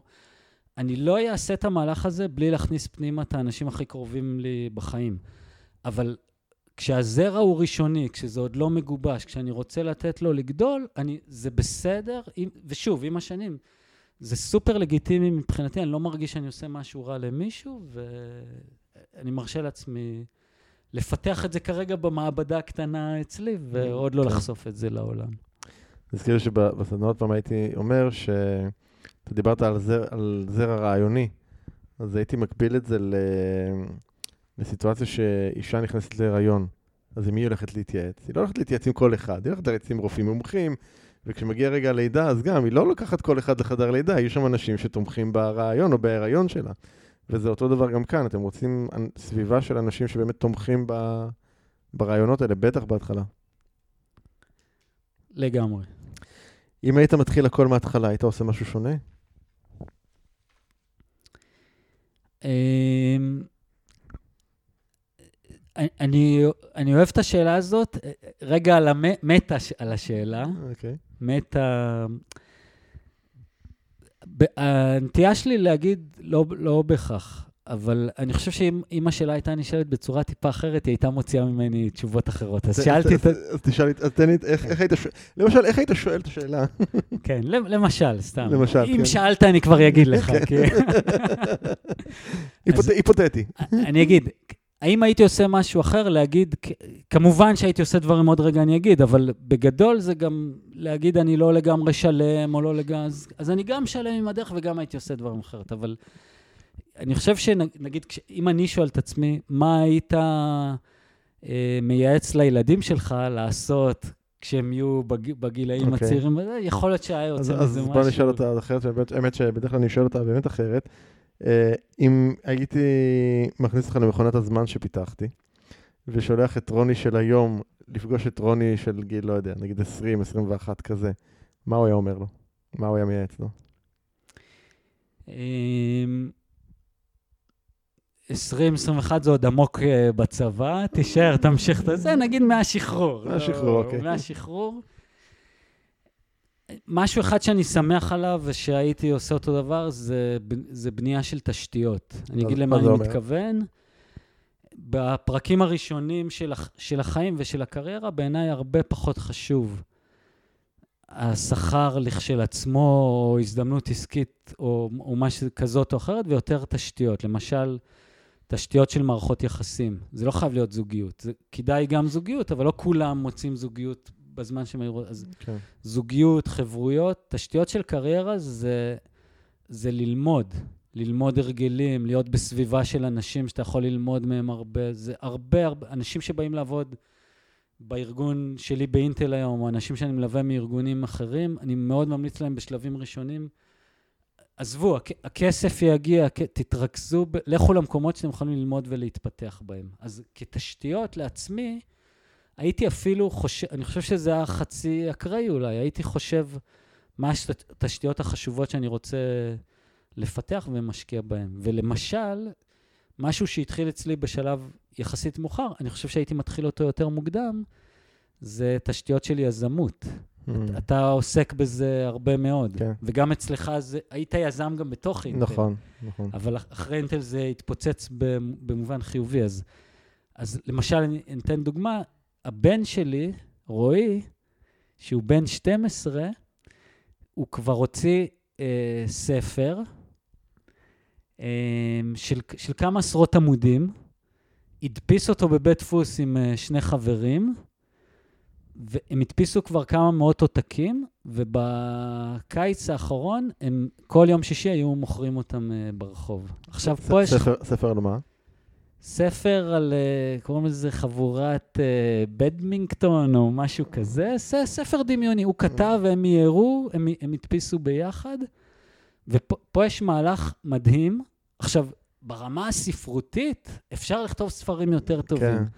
ברמה הלא ספרותית, אבא שלו מתבחבש עם ספר כבר שנים, והוא תוך כמה חודשים הוציא מוצר החוצה ומכר אותו. ועכשיו יש פה כמה דברים. חוויה של אה, לייצר מוצר, של לקחת אותו מרעיון למימוש, יזמות? של או- יזמות, של למכור אותו ושל לראות כ- כסף, פידבק לייצר נכנס. כ- לאמן את שריר הכסף. לאמן שריר כסף, ואחרי כל מכירה היינו נוסעים להקים. תמר, אח, אח, אחותו של אה, רועי, מת, מתנדבת שנים בהקים, היינו נוסעים להקים, הוא ושני החברים שלו, והיינו שמים שם מעשר. ו, אז הנה דוגמה לילד שבגיל 12 כבר, וזה לא הפעם הראשונה שהוא עושה, זה חוויית יזמות שבעיניי, מטו- הוא כבר יודע שהוא יכול, והיום הוא, הוא מתלהב מזה, אז הוא כל הזמן אומר לי, מה עוד אני יכול לעשות, מה עוד אני יכול אה, לעשות, איך אני עוד אני יכול להרוויח. ואני כל הזמן אומר, תפסיק לחשוב איך אתה יכול להרוויח כסף, תחשוב איך אתה יכול לעזור לאנשים. אני לא אומר לו כן. להרבות טוב בעולם, אבל זה להרבות טוב. תפתור בעיות לאנשים ו- ויהיה נכון. בסדר. אז, אז, אז מה הייתי עושה שונה? זה במקומות האלה יותר יזמות, יותר אה, אה, התנסות ב- בכל מיני דברים לצד הדברים האלה. ומערכות יחסים, מערכות יחסים, מערכות יחסים, להשקיע, כן. להשקיע, להשקיע עוד, עוד, עוד. שום דבר לא מספיק. כל הנושא של מודעות שדיברנו עליו, כמה שיותר מוקדם להיחשף לדברים האלה, ושיהיו שם. לגמרי. אמ, מה מה אתה לומד כרגע? מה אתה חוקר? מה מסקרן? מה מעניין אותך היום, בימים האלה? אמ, קורה לי משהו בדיעבד, נראה לי הוא די מעניין. מאז שאני זוכר את עצמי, אני קורא המון uh, ספרים, ברמה של לפעמים זה ספר uh, בשבוע. בחודשים האחרונים אני כמעט ולא קורא ספרים, אני מקשיב לספרים, או לפודקאסטים, זה, זה בתקופות. פודקאסט זה בדרך כלל כשאני רוצה פרק של שעה, שלושת רבעי שעה, משהו של uh, מתחיל ונגמר, ספר זה העמקה. אז למשל, שבוע שעבר זה היה ספר Hit Refresh של סאטיה נאדלה, מנכ"ל מייקרוסופט. מנכ"ל מייקרוסופט, שהגעתי אליו בזכות פודקאסט שלך, שדיברת עם, אה, עם אה, נילי, אמ, נכון. אה, והיא המליצה על ה... נכון, אז, נכון. כשהקשבתי לפודקאסט שלך לפני שבועיים עם. נילי, פודקאסט שהוקלט לפני שנה לדעתי. הוקלט לפני שנה, נכון. אה, אז נילי גולדפיינד, לטובת מי שמחפש, כן. נילי גול, פ, פרק מצוין, כן. אז הקשבתי לפודקאסט, ואז היא עשתה לי חשק לספר, כי מנכ"ל המייקרוסופט, אני שומע עליו הרבה, ו... וראיתי את הספר, בח... הורדתי את הספר והקשבתי לו, אז, אה, אז זה, זה פחות קריאה ו...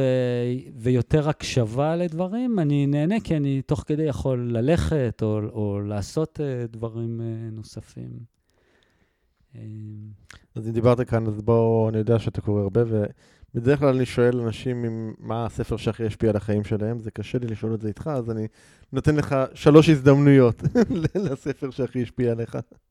ספרים שהכי השפיעו, השפיעו עליך. אני אגיד, אני אגיד כמה ספרים, ואז אני אגיד מה אני חושב על זה גם, כי זה לא בהכרח הספרים שהכי משפיעים עליי היום, אבל כן. ספר אחד שהיה סופר סופר סופר משמעותי. אם אני צריך לבחור את ה number 1 שלי, זה שבעת ההרגלים של אנשים אפקטיביים במיוחד, של סטיבן קובי. כן. אה, פשוט עבורי, קראתי אותו פעם ראשונה, אח, אה, אחרי שהשתחררתי. עבורי זה איזשהו framework של, אה, ממש framework אה, לחיים, שמכיל בתוכו גם היבטים של חזון והצבת מטרות ועמידה ביעדים וכל מיני כאלה, וגם הרבה מאוד היבטים של, של מערכות יחסים ותקשורת, ואני גם בן אדם שאוהב איזון, אז, וגם נראה לי סטיבן קובי כזה, אז זה פשוט התלבש, לא לכולם. הספר הזה קראתי... בהחלט ספר מומלץ. כן, קראתי אותו המון פעמים. היו תקופות ארוכות שכל פעם שגייסתי עובד חדש, המטלה הראשונה הייתה, תקרא את הפרק הראשון בספר, ורק אז בואו נדבר. וואו. ולפני שנה עשיתי קבוצה ברוח הספר, ש... אז זה אחד. אמ, טוני רובינס, אם להעיר את הענק שבפנים, גם היה משמעותי עבורי. אה, אני, אני, אני, אני מחייך, אני לא יודע אם אתה זוכר את זה בכלל. אתה זוכר על מה אני מדבר? שמה? כש... אפרופו הפוסט השבועי וכולי, אז, אז כשהתחלתי דרכי עצמאית, אז באמת אחד הדברים הראשונים שעשיתי זה התחלתי לשלוח ניוזלטרים. והניוזלטרים, היה לו, הייתי שולח לדעתי אחת לחודש, והיה לו מבנה כזה, היו בו איזה שניים שלושה, שניים שלושה מאמרים, והיה בו פינת הספר. ו... ואז עשיתי outsourcing, ואתה כתבת באחד ה... הראשונים, אתה כתבת על להעיר את הענק שבפנים. כן, להעיר הענק שבפנים זה... היום כולם, רבים מכירים את טוני רובינס. כן. כשאני קראתי את הספר, אני לא זוכר באיזה שנה הוא היה פחות מוכר. בארץ, בארצות הברית. 2005, 2006, זה היה משהו כזה. יכול להיות. כן. אה, זה היה ספר מדהים עבורי, ב, נגיד היום הנושא של מחשבה יוצרת מציאות והיכולת שלנו להשתנות, זה מאוד מדובר, מאוד... שם אני זוכר שזה היה ממש אה, העיף אותי, זה היה mind blowing, וזה ספר מאוד מעשי, מאוד פרקטי, מאוד תרגולי, מרקרתי אותו לכל הכיוונים, קראתי אותו מלא פעמים, הוא מקומט כולו. זה היה מאוד מאוד אה, מאוד, מאוד משמעותי. חייב לומר כאן, אין הרבה ספרים שלא הצלחתי לסיים, זה אחד מהם. החוויה שלי הייתה... כש, כשמתי ניסית? די, די אז. די, די בתקופה, אז? די אז, כאילו... ו- ולמה, אתה יודע להגיד? לא יודע, אני עבר, קראתי שליש, ושם נעצרתי, לא, לא הצלחתי. עכשיו, אני יודע, זה שוב, זה ספר מעולה ממה שאומרים, אני אישית, פחות עשה לי את זה. פה, אני חושב שיש פה שני דברים מעניינים. אחד, זה הרבה פעמים עניין של, אה, של סגנון וחיבור. כן. יש ספרים רבי מכר מופלאים שאני לא, לא כן, קורא אותם. לא- נכון. לא, ניסיתי, ואני פשוט, היום אני כבר משחרר, אני לא מתאמץ. הדבר הנוסף זה באיזה שלב אתה פוגש את הספר, כי אני, אני חושב שהקפיצות המשמעותיות קורות כשאתה, כשאתה, נגיד, להעיר הענק שבפנים, או שבעת ההרגלים, הם מביאים סוג מסוים של תפיסה.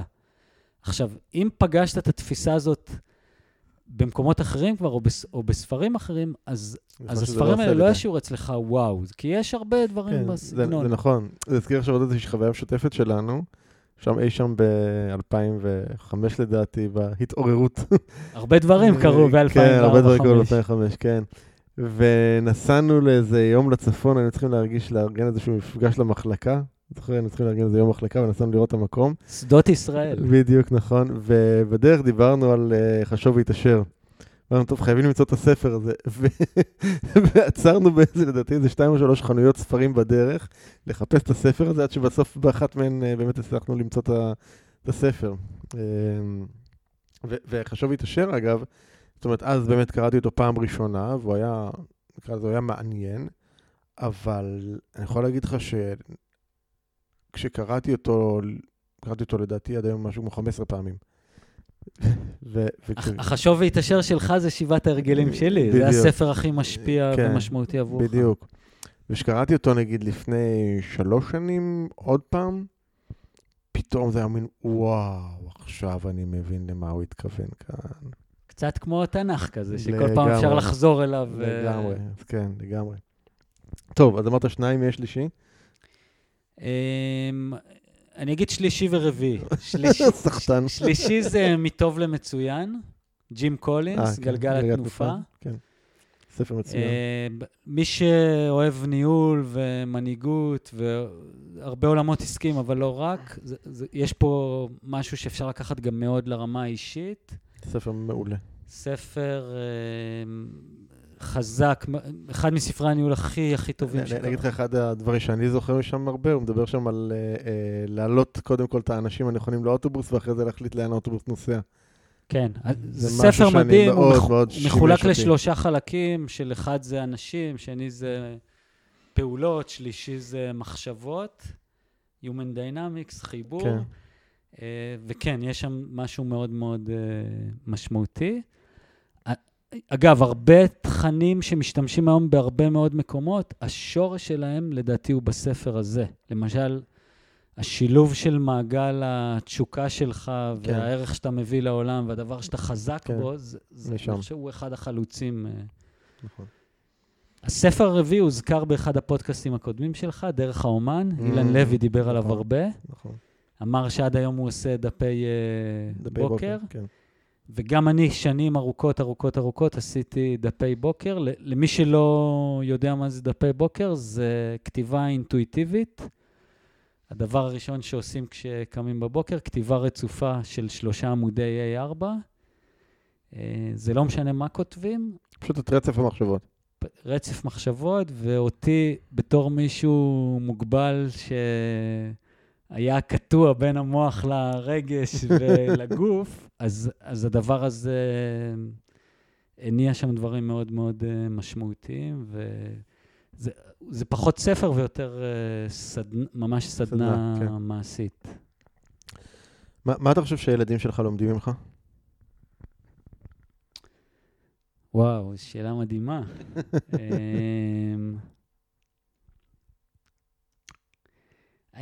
לא לא איך להוציא ספר מהר, זה הבנו. מלוכלך. אתה אמרת, אני רק הזכרתי. איכותי, לא מהר, איכותי, כן, אתה צודק. אמ, לפני, לפני שבועיים בערך, אה, תמר, הבת האמצעי שלי, אה, סיימה טירונות, והיא שלחה לי איזשהו קטע ממש אה, מרגש. אם לא יהיה אישור, אנחנו נמחק את מה שאני אגיד עכשיו. וואו, תסבך אותי עכשיו עם עריכות. אה, היא כתבה לי איזשהו קטע מאוד אה, מרגש, שביקשו, היא הולכת להיות אה, מש"קית, מש"קית הוד, זה הוראה והדרכה, ושאלו אותה מה הדמות, ש... מי דמות בחיים שלך שמעוררת בך השראה ולמה, והמכתב המרגש שהיא צילמה ושלחה לי בוואטסאפ זה... היא בחרה בי בתור דמות של מה מעורר השראה, זה ה... היא כתבה משהו בסגנון, אתה, אתה ממש בן אדם טוב, ואתה באמת Mm. מנסה לעשות טוב. ועכשיו, אתה יודע, בסוף בן אדם מנסה להתפרנס גם, וזה נכון. יכול להיות שחלק ממי שמקשיב לפודקאסט הזה אומר, אוקיי, להרבות טוב, הפלצני הזה, להרבות טוב בעולם, להרבות טוב בעולם. אמ, אז אם הדבר הזה זה מה שהיא, אתה טוב לאנשים ואתה עוזר, אם זה מה שהיא חובה ושהיא כתבה לי, זה וואו גדול עבורי. אה, ממש ריגש אותי. אה, ואני חושב, שני דברים אני חושב הם אה, בנוסף לומדים. אחד זה, זה נחישות והתמדה והתמודדות עם קושי. הם רואים אותי, למשל, אחרי הפאשלה אתמול בהרצאה, כן. רועי קל, קלט את זה ודיברנו על זה, והוא, והוא ראה את ה... אז, אז הם רואים מישהו שהוא לא מושלם. והדבר השני זה למידה, למידה, למידה, למידה, למידה. Mm. אני, אני מתחרפן מהם. זה לא מהם. כי הבית ספר הפך להיות איזשהו משהו כזה של רק לא לעשות רלוונטי. וי כדי לסיים. וזה, זה- לגמרי לא הי- רלוונטי. העולם של היום, למידה היא... אז הם, הם כל הזמן רואים אותי לומד, כל הזמן, כל הזמן, כל הזמן, ואני מקווה ש, שהם ייקחו משהו מזה. אוקיי. הנה עוד שאלה מעניינת. אם הייתי יכול לארגן לך שלט חוצות ענק במרכז העולם, שמכל מקום בעולם אפשר לראות אותו. עכשיו, אתה יודע, זה שלט, אין עליו אה, אין סוף מקום. מה היית כותב עליו? איזה מסר? מסר שלי לעולם, נגיד. כאילו. כן. אמ,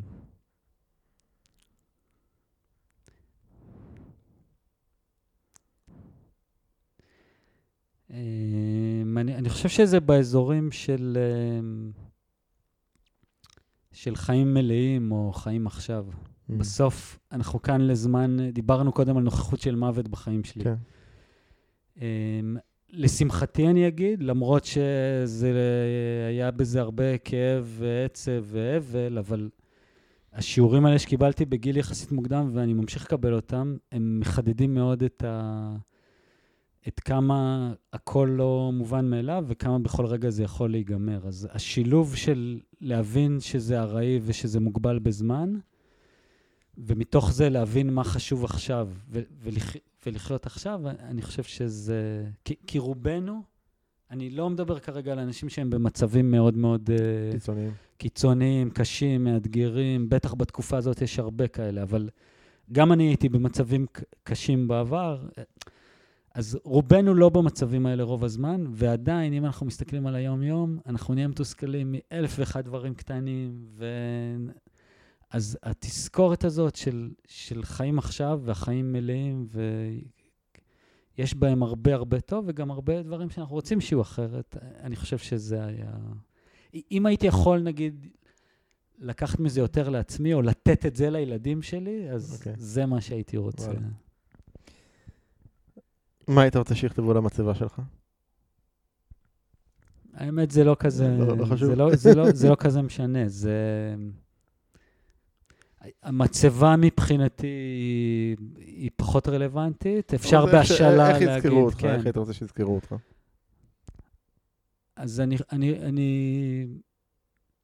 התשובה שעולה לי זה לא תהיה דרך אחת. זה אנשים שונים שנגעתי בהם בצורות שונות, שחלקם בני משפחה קרובים וחלקם אנשים אקראיים שפגשתי לאורך השנים ולתקופות קצרות או ארוכות, ש, שכל אחד יזכור אותי באיזושהי דרך. אה, למ- למשל, אה, לי, איתי הולכים היום כמה אנשים שחלקם כבר לא בין החיים וחלקם עדיין, אה, לשמחתי, חיים או במקומות שונים בעולם, רחוק ממני או קרובים אליי, וחלקים מהם איתי ודברים של... אז שיזכרו אותי בצורות שונות, שהן אה, בקונוטציות או טובות, או שעוזרות להתפתח. אמ, לאן מכאן, מה מה יהיה הדבר הגדול הבא שלך? אה, מנטרה נוספת שאני מסתובב איתה זה אין לי מושג, אוקיי.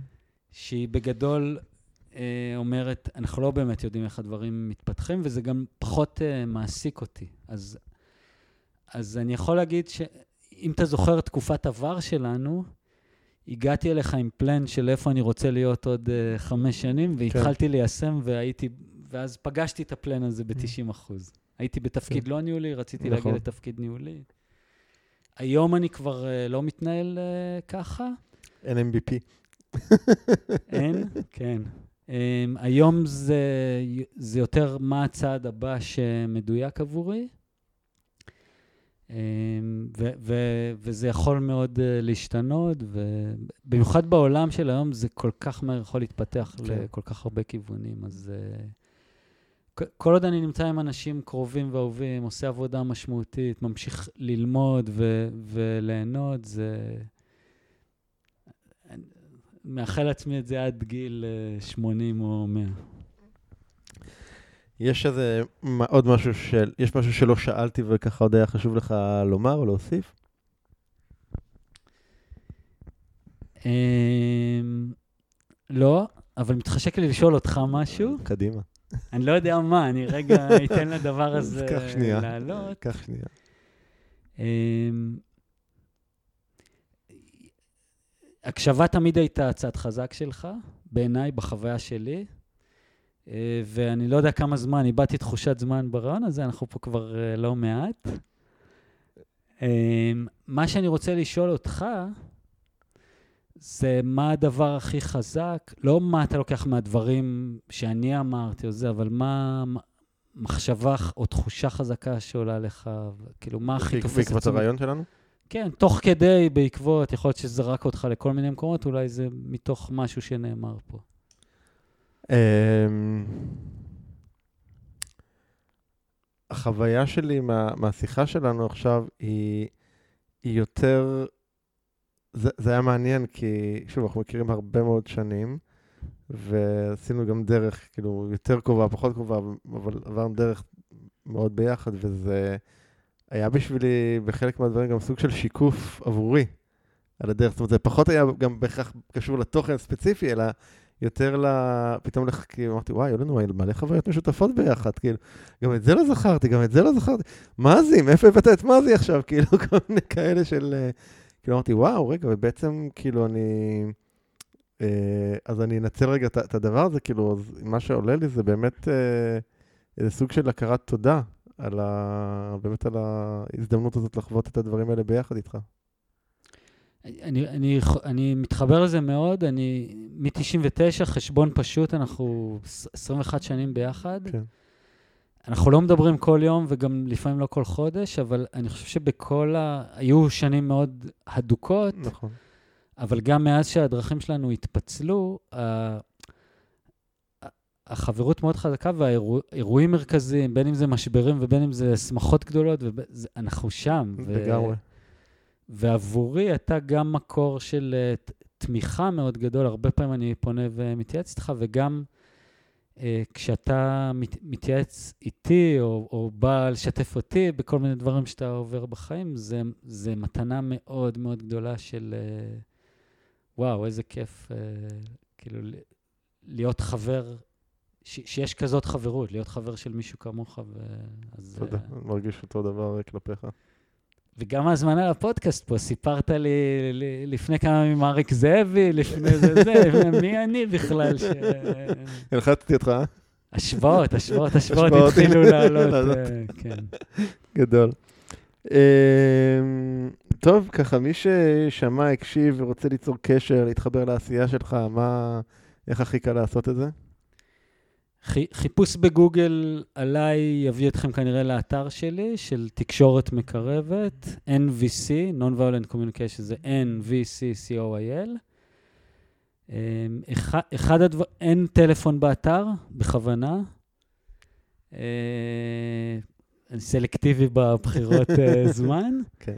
אחד הדברים המומלצים זה לחפש את 52 הכלים לתקשורת ומערכות יחסים, וזה בעצם, יצרתי סדרה של 52 אה, כלים הכי אפקטיביים שאני מכיר, תקשורת מקרבת, טוני רובינס, עוד מורים, שבכל שבוע נשלח כלי אחר. אז חיפוש בגוגל. אנחנו גם, אנחנו גם נשים מהדף של הפרק הזה באתר אה, קישור לכל הדברים האלה ולכל הספרים שהוזכרו כאן וכולי.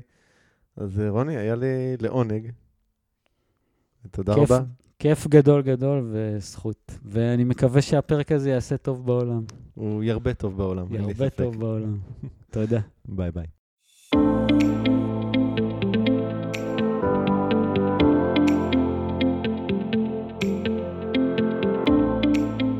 זהו, עד כאן לפרק של היום. אם אהבתם את הפרק, אל תשכחו לדרג את הפודקאסט ב iTunes, ספוטיפיי, גוגל פודקאסט, SoundCloud, יוטיוב או בכל פלטפורמה אחרת שדרכה אתם מאזינים לנו כרגע. תוכלו למצוא אותו באתר הפודקאסט doingchange.co.il את כל הקישורים הרלוונטיים לפרק הזה. שם גם תוכלו להירשם לפודקאסט ואנו נשלח לכם תזכורת בכל פעם שאנחנו מעלים פרק חדש. נרשמים באתר doingchange.co.il אני מזמין אתכם לכתוב לי תגובות, מה אהבתם, את מי תרצו לשמוע בפרקים הבאים, או כל הערה והערה אחרת שיש לכם. אתם מוזמנים לשלוח לי ישירות למייל, feedback at ערנסטרן.co.il או בפייסבוק שלי, facebook.com/ערנfanpage. אם אהבתם את הפרק הזה, אל תשאירו את כל הטוב הזה רק לעצמכם. בטוח שיש לכם חברים שרוצים גם הם לעבור שינוי. שתפו אותם ושילחו להם את הפרק. ומילה אחרונה, אבל חשובה. אם קיבלתם השראה מהפודקאסט ואתם מרגישים את השינוי בוער בכם, אם החלטתם שאתם רוצים שינוי ואתם מוכנים לעשות את מה שצריך ולא את מה שנוח כדי ליצור את השינוי הזה בחיים שלכם, אני מזמין אתכם לתאם איתנו שיחת בהירות, ללא עלות וללא התחייבות. בשיחה הזו נעזור לכם להתמקד ולהבין כיצד לקדם את השינוי בחייכם. לתיאום השיחה ייכנסו לאתר ערנסטרן.co.il/doing change ושוב ערנסטרן.co.il/doing change אני ערן שטרן, שמח שהאזנתם ונשתמע בפרק הבא.